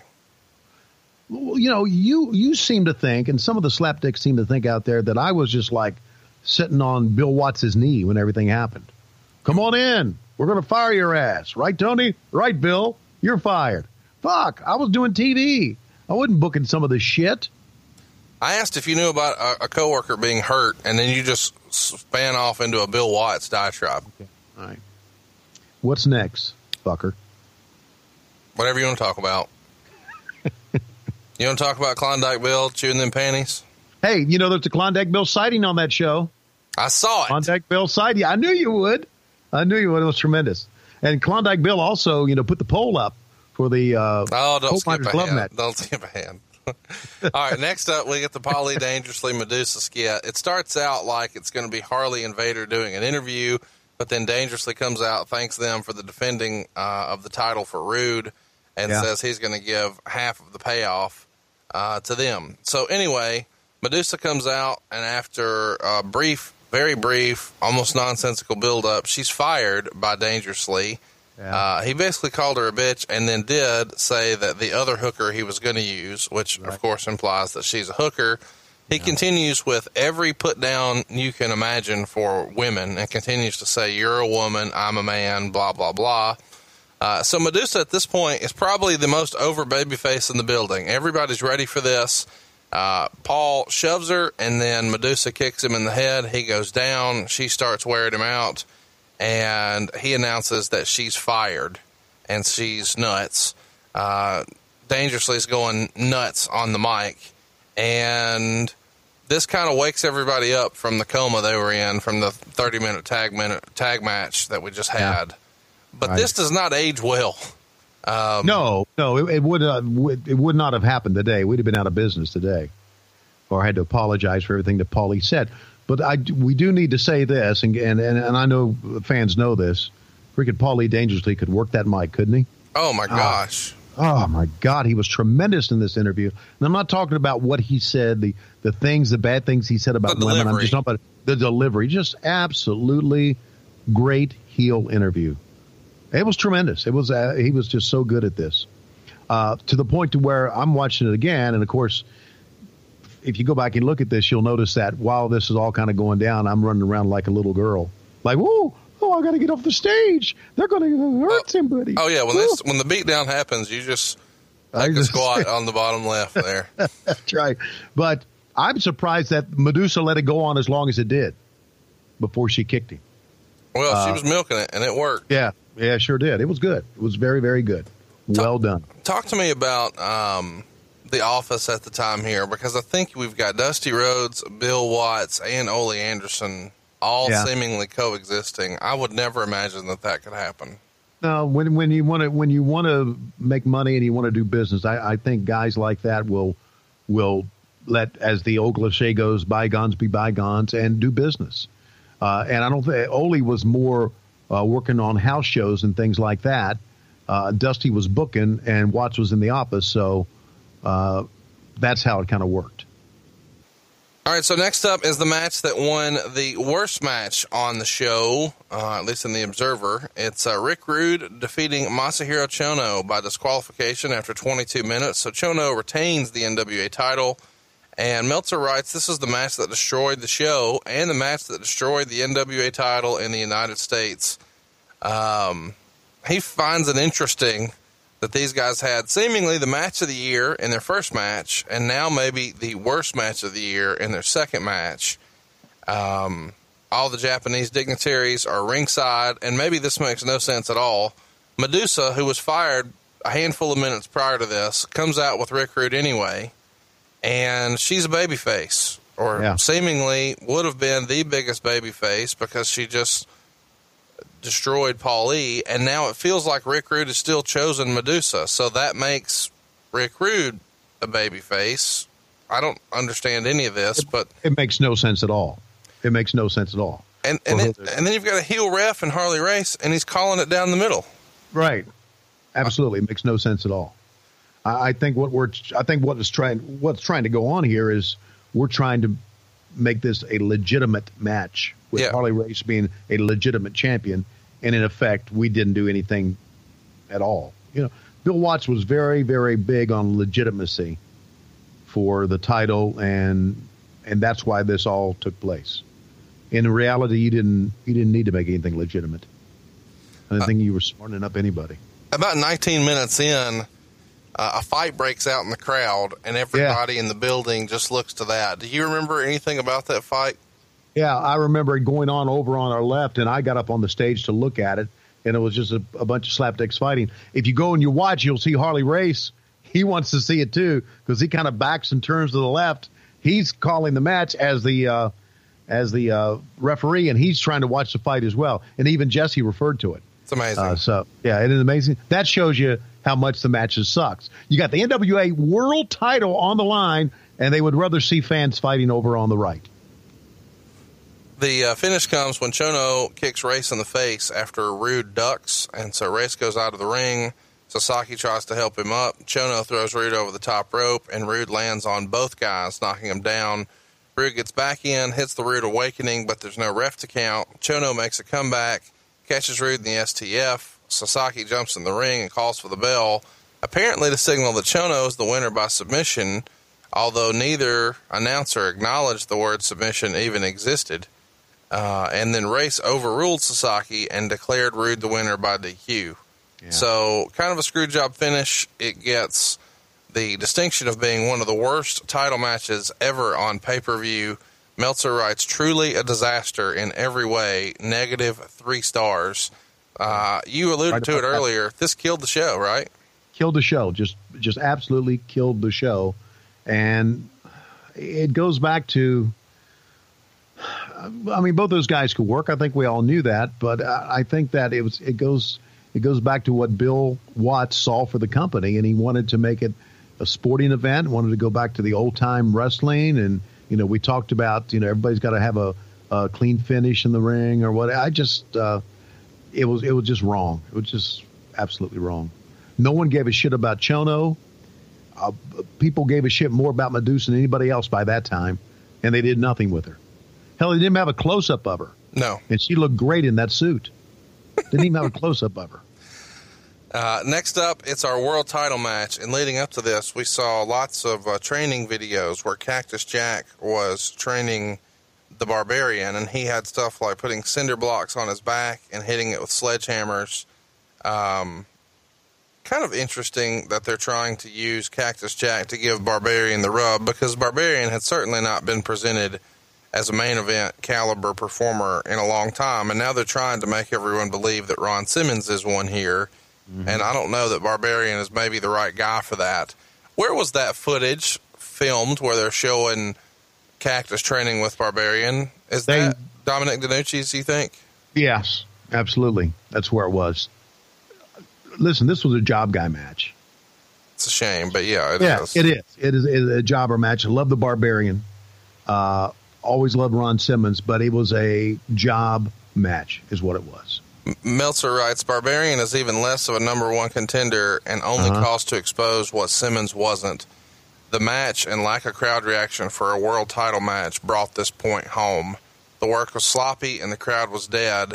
There yep. was a good near fall when Simmons kicked out of the diving headbutt, and this is one of the worst world title matches ever on pay per view. No question, because it was, again, a squash match, is what it was, that went a little bit longer than squash matches normally go ultimately, Barbarian takes the pin after a power slam from Ron Simmons. So. Uh, a quarter star. And next up, we get an interview with Bruno Sammartino, Eric Watts, and Ron Simmons. The idea here, I guess, is that Watts is going to get the rub from standing along the world champion and a legend like Bruno Sammartino. Uh, but apparently, it got a lot of people in the back fired up because yes. it felt like not only is Bill putting himself on TV, but now Eric Watts, who hasn't paid any dues, and everybody else is getting their money cut and their benefits cut and their medical cut. Now the son is here and in a featured spot. Well, it's pretty obvious, isn't it? Yeah. I mean, it's how more obvious can you be than what's going on here? The the sad point of that, uh, Conrad, is that Eric Watts was and is a great kid, and he felt Eric Watts felt kind of, you know, I don't say embarrassed by it, but kind of felt uncomfortable with it. I mean, you, you obviously want to get a big push, but uh, I mean, he knew what was going on, and I knew Eric very well, and uh, so he, I know he felt uncomfortable about it. But you're not going to say, "No, Dad, I don't want you to push me." You're going to, you know, do what all you can. So, yeah, it, it was it was rough. It was really really rough. Let me say, go back and say something about the Simmons uh, Barbarian match, uh, and go back and listen to that.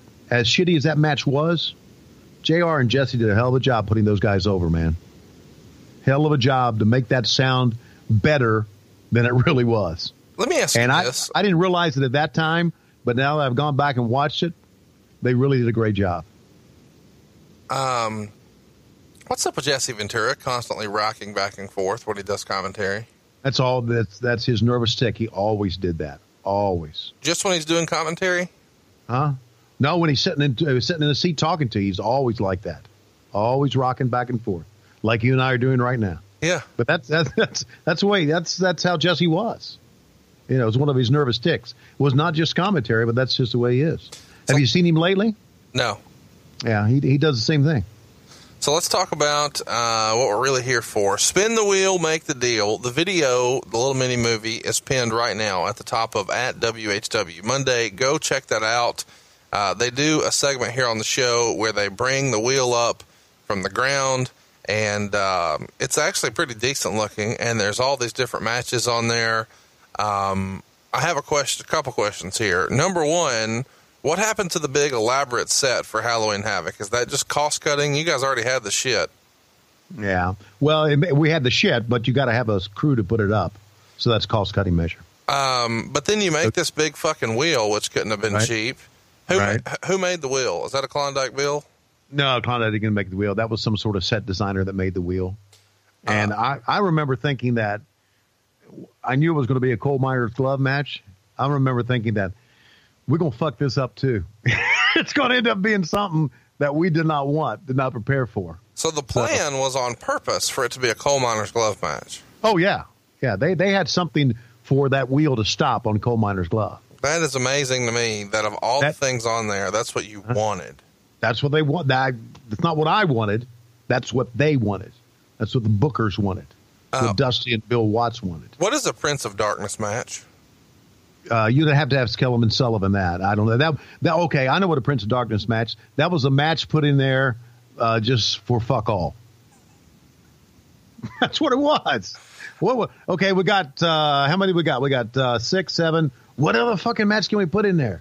Uh, a Prince of Darkness. Okay, let's put Prince of Darkness match. That's, that's all. It was put in there for fuck all. What was your favorite coal miner's glove match before this one? Uh, my favorite coal miner's glove match was uh, uh, I don't have a favorite coal miner's glove match. That's what I'm saying. shithead. It just seems crazy to me. Yeah, it, it is. I, I never had heard of a coal miner's glove match before this. Had you? No, and that's why I And think never- it's so never fun, and and that's Yeah. what I want to do right now. If you're uh, if you're, if you're able to, I want you to go to the WWE Network right now. Pull up that timestamp again. It's two hours, thirty one minutes, and forty eight seconds. You're in for a real treat today. You've had to put up with an hour of Tony saying "I don't know" bullshit, and oh, now oh, bullshit. you're gonna get Bullshit. something great. fucking shit. right here. Not an hour of I don't know. And I just don't have an answer for everything. I can I can lie to you. Well, that's what I'm Bruce being- does, I'm- I'm- and it works out. I'm going to be I'm being honest with you. The, the- fuck you. Where were we? Here's what we're going to do, kids. Uh, the Bob Saget of professional wrestling, Mr. Tony Schiavone, the voice Hello. of professional wrestling below the Mason Dixon line. He is going to call the main event here. Are you going to be my color guy here? Well, I don't, I'm not any good at this, but I can I can try to wing it if you want me to. But I'm going to be quiet and just listen until you. Going to, going to try me. to wing it. Going to try to. That's what I usually did. I would try to wing it. So here we go. Get your Uh, a minute. TVs right. Two hours, 31 minutes, 48 seconds. Tony Schiavone is back behind the mic and calling this match for the very first time because originally, of course, this is Jim Ross and Jesse Ventura. Well, now Right. we've Right. got the, the, the leader of Slapdicks himself, Mr. Tony Yes. Schiavone. Yes. Before we do that, Conrad, can I say this? Yes. Okay, I would like to say that uh, I was uh, I was very excited that we got a new box of uh, Blue Apron this week uh, because uh, as I'm getting ready to call this match to all of my slapdicks out there, Blue Apron. Uh, Lois right now is in the kitchen preparing a great meal of Blue Apron as we speak. Where she Uh. belongs, and she's she's doing that with, um, you know, she does have pot holders, but she doesn't have a coal miner's glove. That's right. Hang on just a sec. Lois, Conrad said you belong in the kitchen. Conrad said that, not me.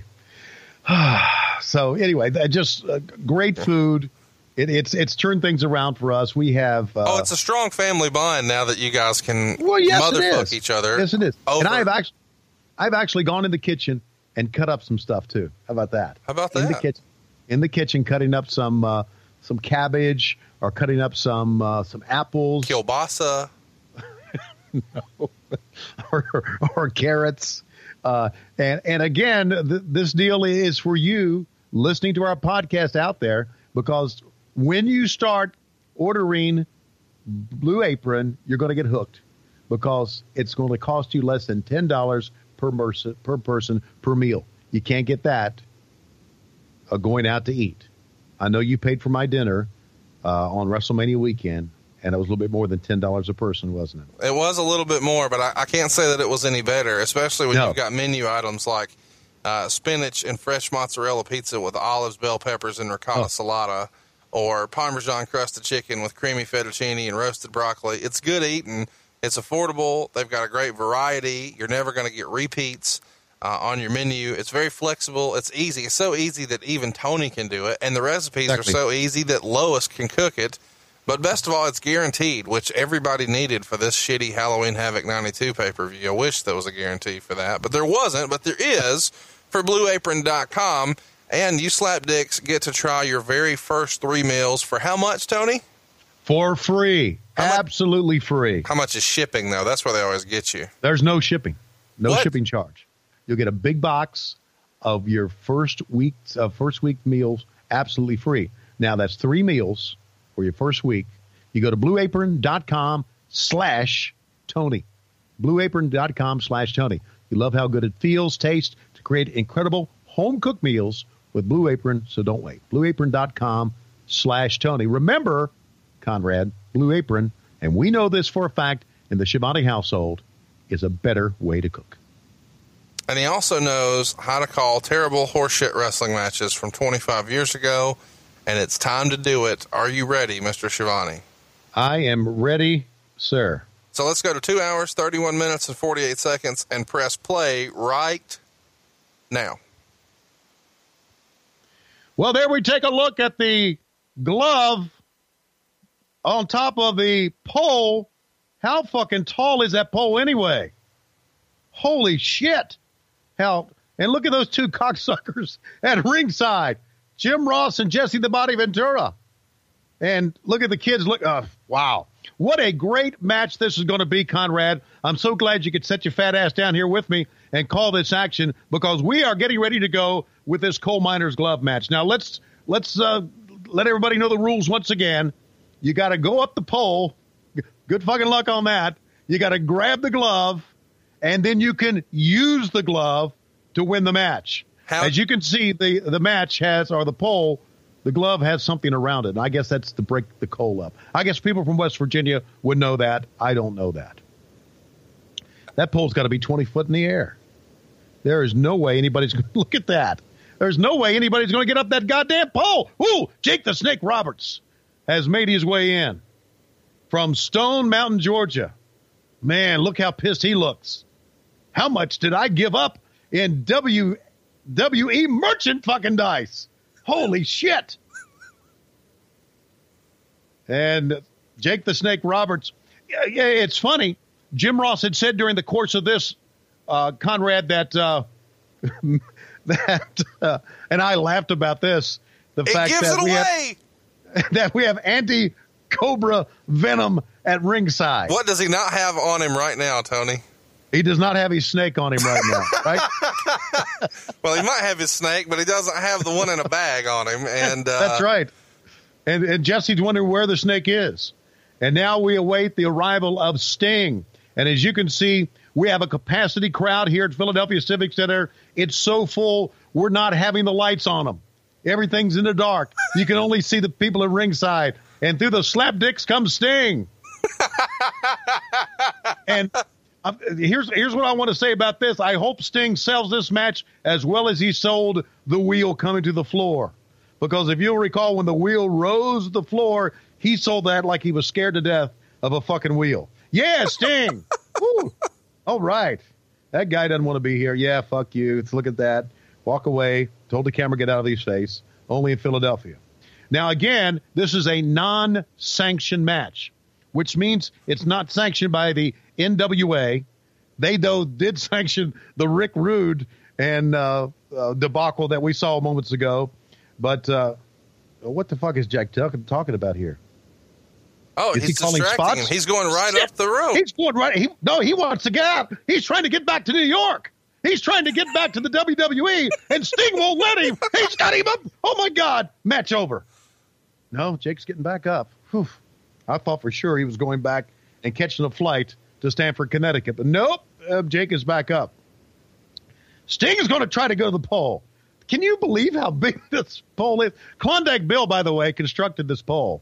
He put this pole up, and I'll bet you that nobody in the front office told him how high or how low to put the pole. I can't believe anybody's going to get up the pole, but here we go again. A collar and elbow tie up. See, I know the holds as well. Oh, he missed. And what is he trying to do? Cover up here? Sting took this seriously. He, he really did. I, I think the reason Sting took it seriously is that he knew a snake would be involved. And I don't know about you, Conrad, but anytime there's a fucking snake, I'm scared to death. Jake the Snake Roberts up against the ropes. A whip in. Sting with a right hand, and down goes Jake. Boy, Jake had the look, man.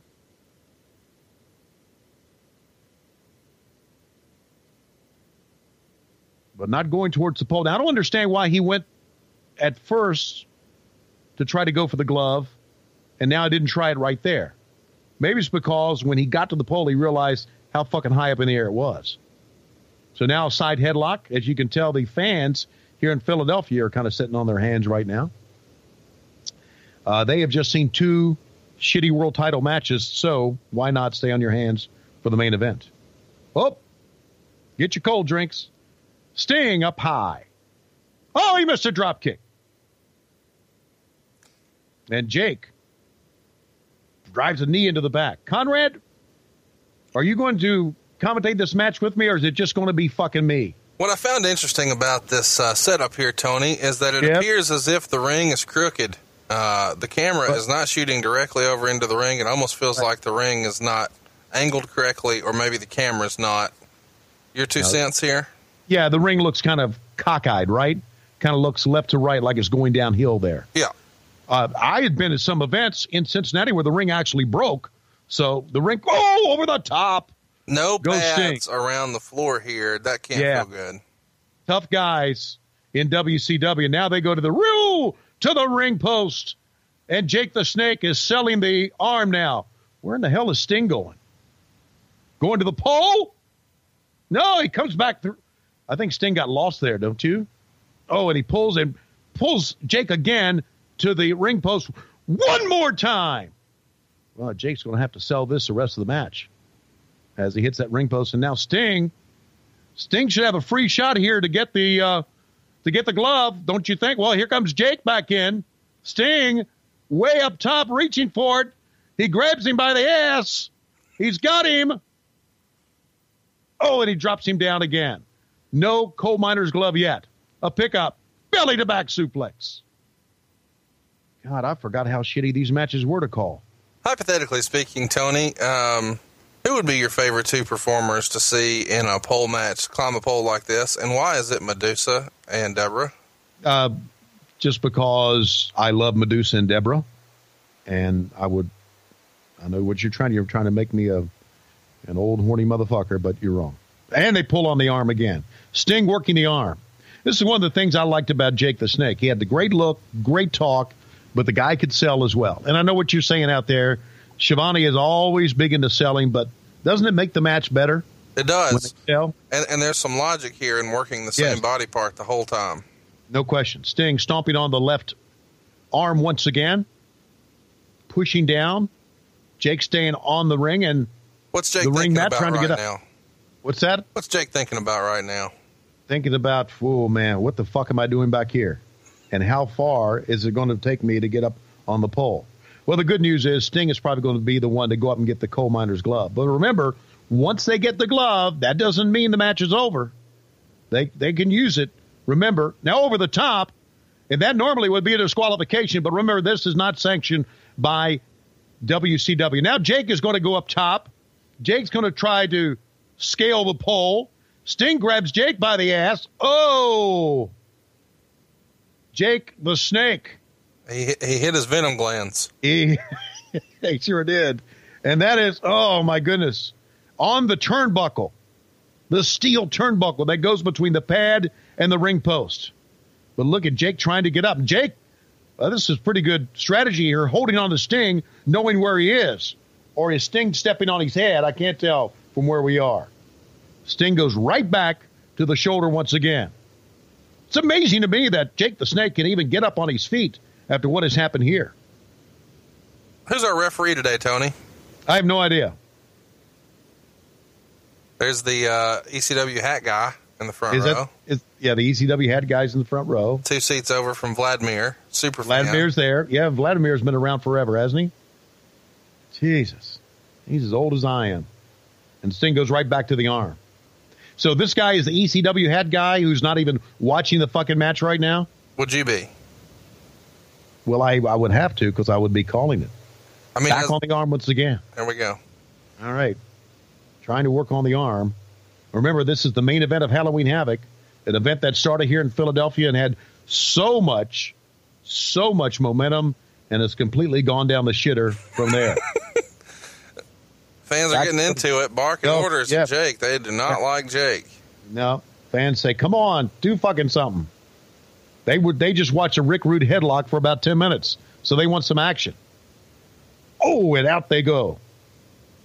Both men outside. Now remember, once again, non sanction, no disqualification, anything goes. Watch out! He's got a. Oh, shit! Right on the back. That's going to keep Sting down for quite a while, and maybe Jake the Snake can get back into this. But both men are obviously winded. Jake just told the referee something. Calling a spot here. What's Gary Michael Cappetta doing on a headset outside? Uh, yeah, I, I have no idea. Nothing else to do. No, Gary. They they tell Gary when to say ten minutes gone in the match, twenty minutes gone in the match, thirty minutes gone in the match. Okay. I thought Gary was. Why do we keep shooting that pole? I thought uh, Gary was a very good. Uh, He's choking him, Tony. oh my God! What does he have? Wrist tape. Wrist tape? You sure that's not dental floss? It could cut him around the throat, and there's nothing the referee can do here. Nothing at all. If it's not sanctioned, why is the referee trying to stop him? I guess he's trying to so he doesn't kill him. Oh, I mean, he's gonna kind of murder that motherfucker. And and the referee now says, "Okay, out of here." So Jake now feels. Jake now feels.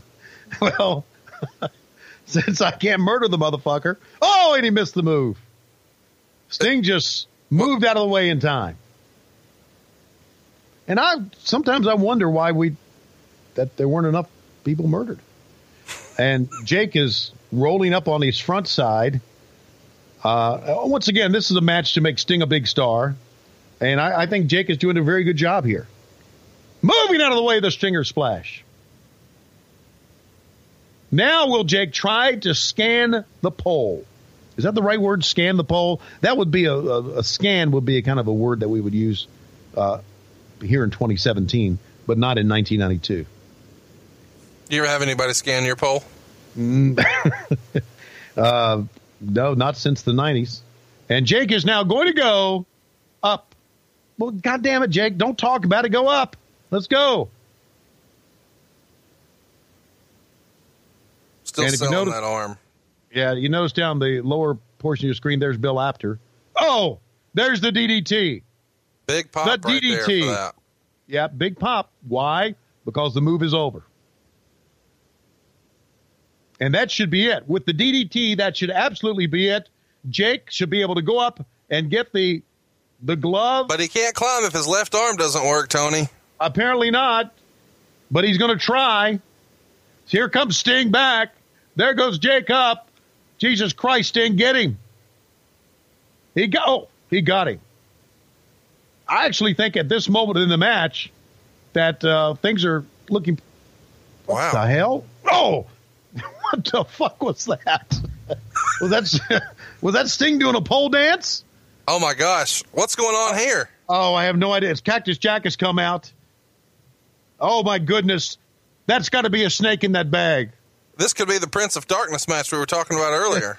That's got to. Oh, there's a fucking There's a- snake. Oh my god, I hate a fucking snake. Sting's on top of a pole. That's not a sentence you thought you'd hear. He's got the glove on. He's got the glove. I'm looking at the snake. That's what she said. And now Jake is trying to get the snake. What? He's kissing the snake. Or what the fuck is going on here? He Was that it a pin? He pulled And do we give a shit? Oh my God! Is that is that snake biting Jake Roberts on the on the face? The referee is running away. Sting saying, "Fuck this shit." The heck with the coal miner's glove. Jake has got a snake caught onto his jaw. Who came up with this fucking finish? Holy shit! It's hooked on, Tony. Look at there. There's blood. Oh my God! And Cactus Jack doesn't even want to have part of it. And It's we really know. Cactus, Cactus Jack will do anything. The snake almost dropped off, but Snake pushes it back on. Cactus Jack falls down. There's Klondike Bill. He's, oh my God. Holy shit. No wonder this thing was minus eight stars or whatever it was. Give Jake Roberts some credit. He's trying to make this thing work. he's got to get to the that- back, Tony. That anti venom that we heard about before we ever saw a snake. Oh, holy shit, a moly.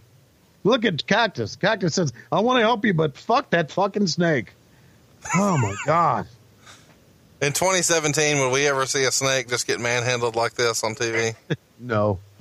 No, they, oh, and look at Sting. What's he wear? It, it feels like he's about to go do yard work. Where are the shovels? I mean, that's that's what you wear when you when you shovel something, and uh, Yeah. he just buried WCW. Exactly. So here we got the end of a pay per view, Halloween Havoc. Uh, you always should go out with the fans feeling good about it, right? About the pay per view. So let's go to these two fuckers to talk about it, and then we'll go to me with Bruno Sammartino to say something. Fuck all. And here we go. All right, let's go to Schiavone because Schiavone isn't worth a fuck. Okay, there you go. Bruno Sammartino. Bruno, I, I got a question for you. What the fuck am I been doing on this paper? I don't know. I don't know, Tony. From one whop to the other, I have no fucking idea. Bruno, good to talk to you. I hope you got a big payday out of this. This fucking event sucked. Wouldn't you agree? Absolutely. I would fucking agree. All right. In 2017, years from now, we'll still say it sucked. Let's go back to the ringside area.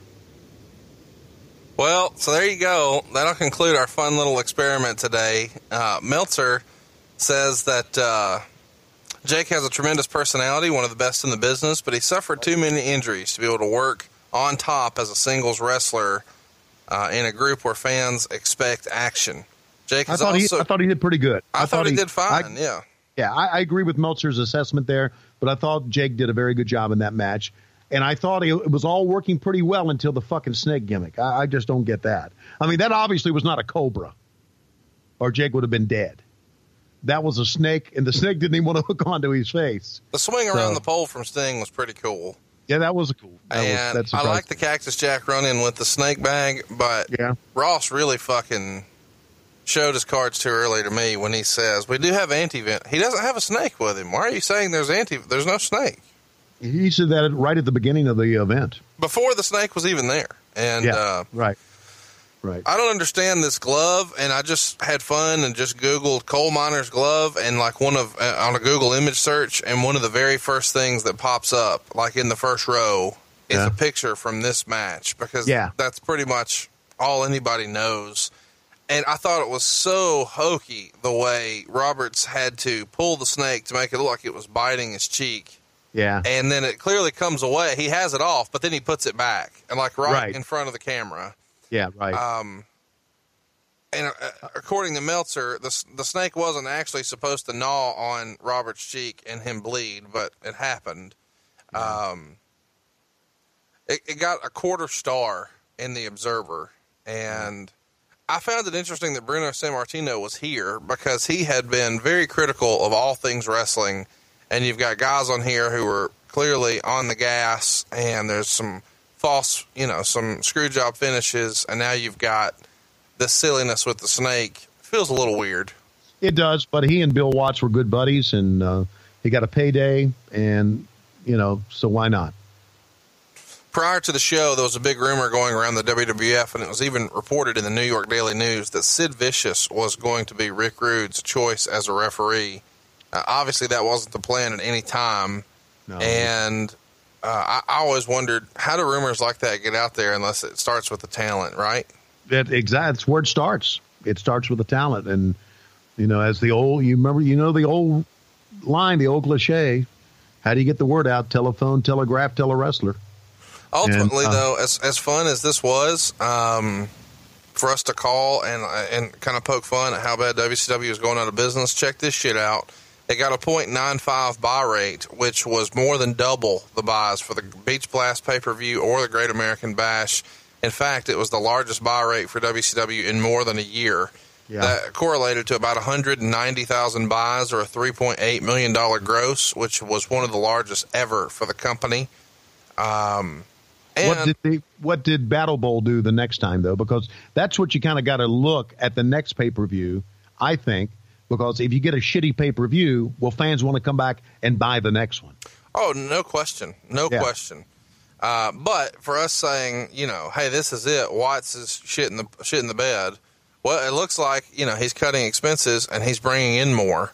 Right. Um, and they know that this finish was not done well. Meltzer writes the promotion itself had already decided the Sting Roberts finish didn't come off well since Watts taped an interview banning the reptile, most likely before the meeting even took place, which means Jake won't be using the snake anymore, even as a prop on interviews. Whether this is the case or not, I don't know, but there's been a lot of finger pointing going on to the poor quality of the second half of the Havoc show.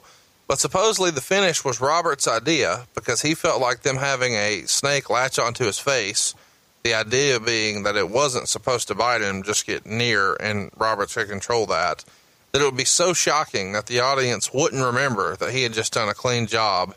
And while there is truth to that assumption that people wouldn't remember, uh, they also don't remember that Sting won. And he gets no benefit from winning at a time when they needed him to have a strong win since Sting had just lost two big shows. Uh, so the show ends here. It's a huge financial success. This is Jake Roberts' last WCW pay per view. He's on his way out. The Steiners are going to the WWF. Gordy has quit. Uh, Sting is losing a little luster. And uh, that next weekend, Big Van Vader would break the back of Joe Thurman uh, in either his first or second match because he didn't know how to take a power bomb. And initially, Thurman was paralyzed, but then Watts gave a speech to the guys a week later and said that was a work, but don't be so brutal on the guys that are working as enhancement talent. So that's kind of your glimpse into Halloween Havoc 92. Uh, lots of high points and low parts. I'll always remember the snake thing most of all. And then maybe after that, as crazy as it sounds, probably the Medusa Paul E thing. What stands Yeah. out to you the most? the Medusa Paul E thing to me was was the highlight of the show. And again, I go back to to Vader, uh, and and you know Vader beat up on these job guys all the time, but he beat up on Nikita to, there as well. I thought it was a I thought it, that was I liked that match a lot. I, that, but uh, yeah, uh, Paulie and and Medusa, Paul E's work at the mic is uh, as good as better than anyone. And again, and, and fans will have to go back and look at this. Uh, yeah, the matches were shitty, but especially the Ron Simmons Barbarian match. Listen to Jr. and uh, Jesse the Ventura uh, put those guys over. They made them seem bigger than life, and they made that match seem better than it was. Who made the um, the coal miner's glove for the company? Do you know? Yeah, Bill did Klondike. Um, do you know how Jake got along with his dad, Grizzly? Because Grizzly's in the office here, and I know they're kind of estranged. Do you remember what their relationship was like working together here? Yeah, they they didn't have much to do with each other at all. They pretty much ignored each other uh, during that time. Uh, if fans go back and look at this, uh, Grizzly was one of the guys that came running out when Medusa uh, and Paulie had their little pull apart. Grizzly was out. I think Mike Graham came out as well. Uh, but yeah, I mean, I, I I think it's well documented Jake's relationship with his father, which I didn't realize back at that time Right. what what happened in the past. But I know that they just pretty much ignored each other. At least in front of the boys, they did. Um, how hard was it to have two world titles on the show at the It- same time like this? It made no sense. It made absolutely no sense. What I mean, look, the the belt that uh, Chono came out with was the belt, Right. and and it made the WCW belt look like a piece of shit in comparison. So belt wise, the NWA title was bigger, but in reality, if we're WCW, we want our title to mean more than the NWA title, right? Seems just like a mess. It's yeah, it was. It made no sense at all. If, But it, it it's just trying to be legitimate, trying to make it instead of making it a a show, an entertainment show, making it a legitimate wrestling product, which in 1992 and even more so today didn't work. No one bought it. No one bought grabbing a side headlock and grinding in and selling it for five minutes. No one bought that shit in 92. And obviously no one's going to buy it today. Wrestling business had changed and Bill Watts, who I loved working for, was not ready for it to change in 1992. Well, um, one thing that shouldn't have changed, or maybe should have changed, is they should have had Jake Roberts do an interview on the show. You know, everybody agrees that he's one of the greatest talkers of all time, and he doesn't even speak into the microphone on this day. It seems really odd to me. Yeah, we, we never did have enough interviews. If we had more interviews, uh, the Rude and Chono match wouldn't have been so long. Yeah. A lot of times that's why you do those interviews. You, but the, way to get over was doing interviews. I mean, that was the old school thing. That's how Ric Flair got. I mean, Rick. We all know Rick can work, but he got over because he could talk. Dusty wasn't the greatest worker in the world, but he could talk. It was the interviews that brought you in that got you excited about the matches. We never had enough of those on any of our pay per views back in the old days. back in those days, and that was wrong. And obviously, when you're talking about Jake, it was wrong not to have him him talk. Give you a perfect example: spin the wheel, make the deal. I stood up there with my dick in my hand, holding out a microphone, thinking Sting was going to say something. He said nothing. Why did he say nothing? Why didn't he talk about it? Again, it's it's a lack of pre planning, lack of organization.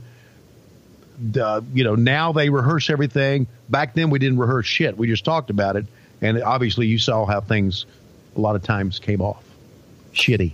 Well, let's get to uh, our poll because we want to make sure that next week's show is not shitty, and we want to hear from you. We've been having fun going year by year with WCW. Why would we break it up now? Uh, let's start backwards. It's going to be October 24th, 1993, Halloween Havoc. In the main event, a Texas death match with Big Van Vader taking on Cactus Jack. For the WCW International World Heavyweight Championship, you've got Rick Rude challenging Ric Flair. We've got Sting and Sid Vicious, the Nasty Boys, taking on Marcus Alexander Bagwell and Too Cold Scorpio. Dustin Rhodes and Steve Austin, Lord Steven Regal and Davey Boy Smith, Paul Orndorff and Ricky Steamboat, Ice Train, Charlie Norris, and the Shockmaster taking on Harlem Heat and the Equalizer. It's Halloween Havoc 1993. The show right before that, well, it's Fall Brawl 93. This one's from September 1993. In the main event, you've got Sting, Davey Boy, Dustin Rhodes, and the Shockmaster taking on Sid Vicious, Vader, and the Harlem Heat. For the WCW International title, Rick Rude and Ric Flair again. In a singles match, we've got Yoshi Kwan and Cactus Jack. We've got the Nasty Boys taking on Arn Anderson and Paul Roma. Ice Train taking on Shanghai Pierce. Too Cold and Marcus Alexander Bagwell taking on the Equalizer and Paul Orndorff. Charlie Norris and Big Sky. And then Lord Steven Regal taking on Ricky Steamboat, this time for the WCW World Television title. It's Fall Brawl 1993. Uh, then we've got Beach Blast 93. This is from July of 93. In the main event, we've got the Superpowers, which is Sting and Davey Boy taking on the Masters of the Power Bomb, Big Van Vader and Sid Vicious. Just before that, a world title match with Ric Flair and Barry Windham. We've got Dustin Rhodes and Rick Rude. The Hollywood Blondes, Brian Pillman and Steve Austin taking on Paul Roma and Arn Anderson. Johnny B. Badd taking on Maxx Payne. Lord Steven Regal taking on Eric Watts. Too Cold and Bagwell taking on Tex and Shanghai. And Paul Orndorff taking on Ron Simmons in a world television match. It's Beach Blast 1993. And then your last show from 1993 that's going on the poll, February 1993, it's Super Brawl 3. And in the main event, we've got Big Van Vader taking on Sting in a White Castle of Fear strap match. We've got Barry Windham and the Great Muta uh, for the NWA World Title. Did you say White, did you say White Castle of Fear? White Castle of Fear. What the fuck? Not the little cheeseburgers, a match. uh, Dustin Rhodes and Maxx Payne for the U.S. title. The Rock and Roll Express taking on the Heavenly Bodies, which here is Tom Pritchard and Stan Lane. Cactus Jack and Paul Orndorff. Davey Boy Smith and Bill Irwin. Too Cold Scorpio and Chris, ba- Chris Benoit. And then the Hollywood Blondes, Brian Pillman and Steve Austin taking on Eric Watts and Marcus Alexander Bagwell. There's just so much talent in WCW right here. Super Brawl 3 is one of your poll options. Beach Blast 93, Fall Brawl 93, and Halloween Havoc 93. Go cruise over right now at WHW Monday. Throw down your vote. We'd love to hear what you want to hear next week. And uh, don't forget to check out our forum. It's WHWRadio.com. That's where you'll see a link for this video, uh, this little miniature movie of all things spin the wheel, make the deal. And we're also going to have it pinned on Twitter. So I am at Hey Hey, it's Conrad. He is at Tony Schiavone 24. Our show account is at WHW Monday. And you'll see that video there, and of course at WHWRadio.com. It's free to join the message board. We'd love to have you come out and play and develop a little bit of a sense of community with all the listeners who enjoy the show, where we kind of trade ideas and questions and videos. It's a good time. WHWRadio.com. And I can't help but notice, Tony, when I look at my clock right now, it's about that time. Yes, it is. And I, I like to say this, Conrad. Thank God 1992 is fucking over. And thank God we're going to move on to 1993. And thank the Lord that we're going to put it all behind us because right now we're at the very end of a Medusa on the pole match. It's Klondike Bill and Conrad Thompson going at it in the center of the ring. Ooh, there's a belly bump. Woo, there's another one. And oh, Medusa has fallen off the pole. And here comes Tony Schiavone in to grab Medusa. And here comes Jake the Snake. He's got his snake in his hand. Fuck a fucking snake. We're out of time. WHW, what happened when? See you next week. The rule of MLW Radio never stops.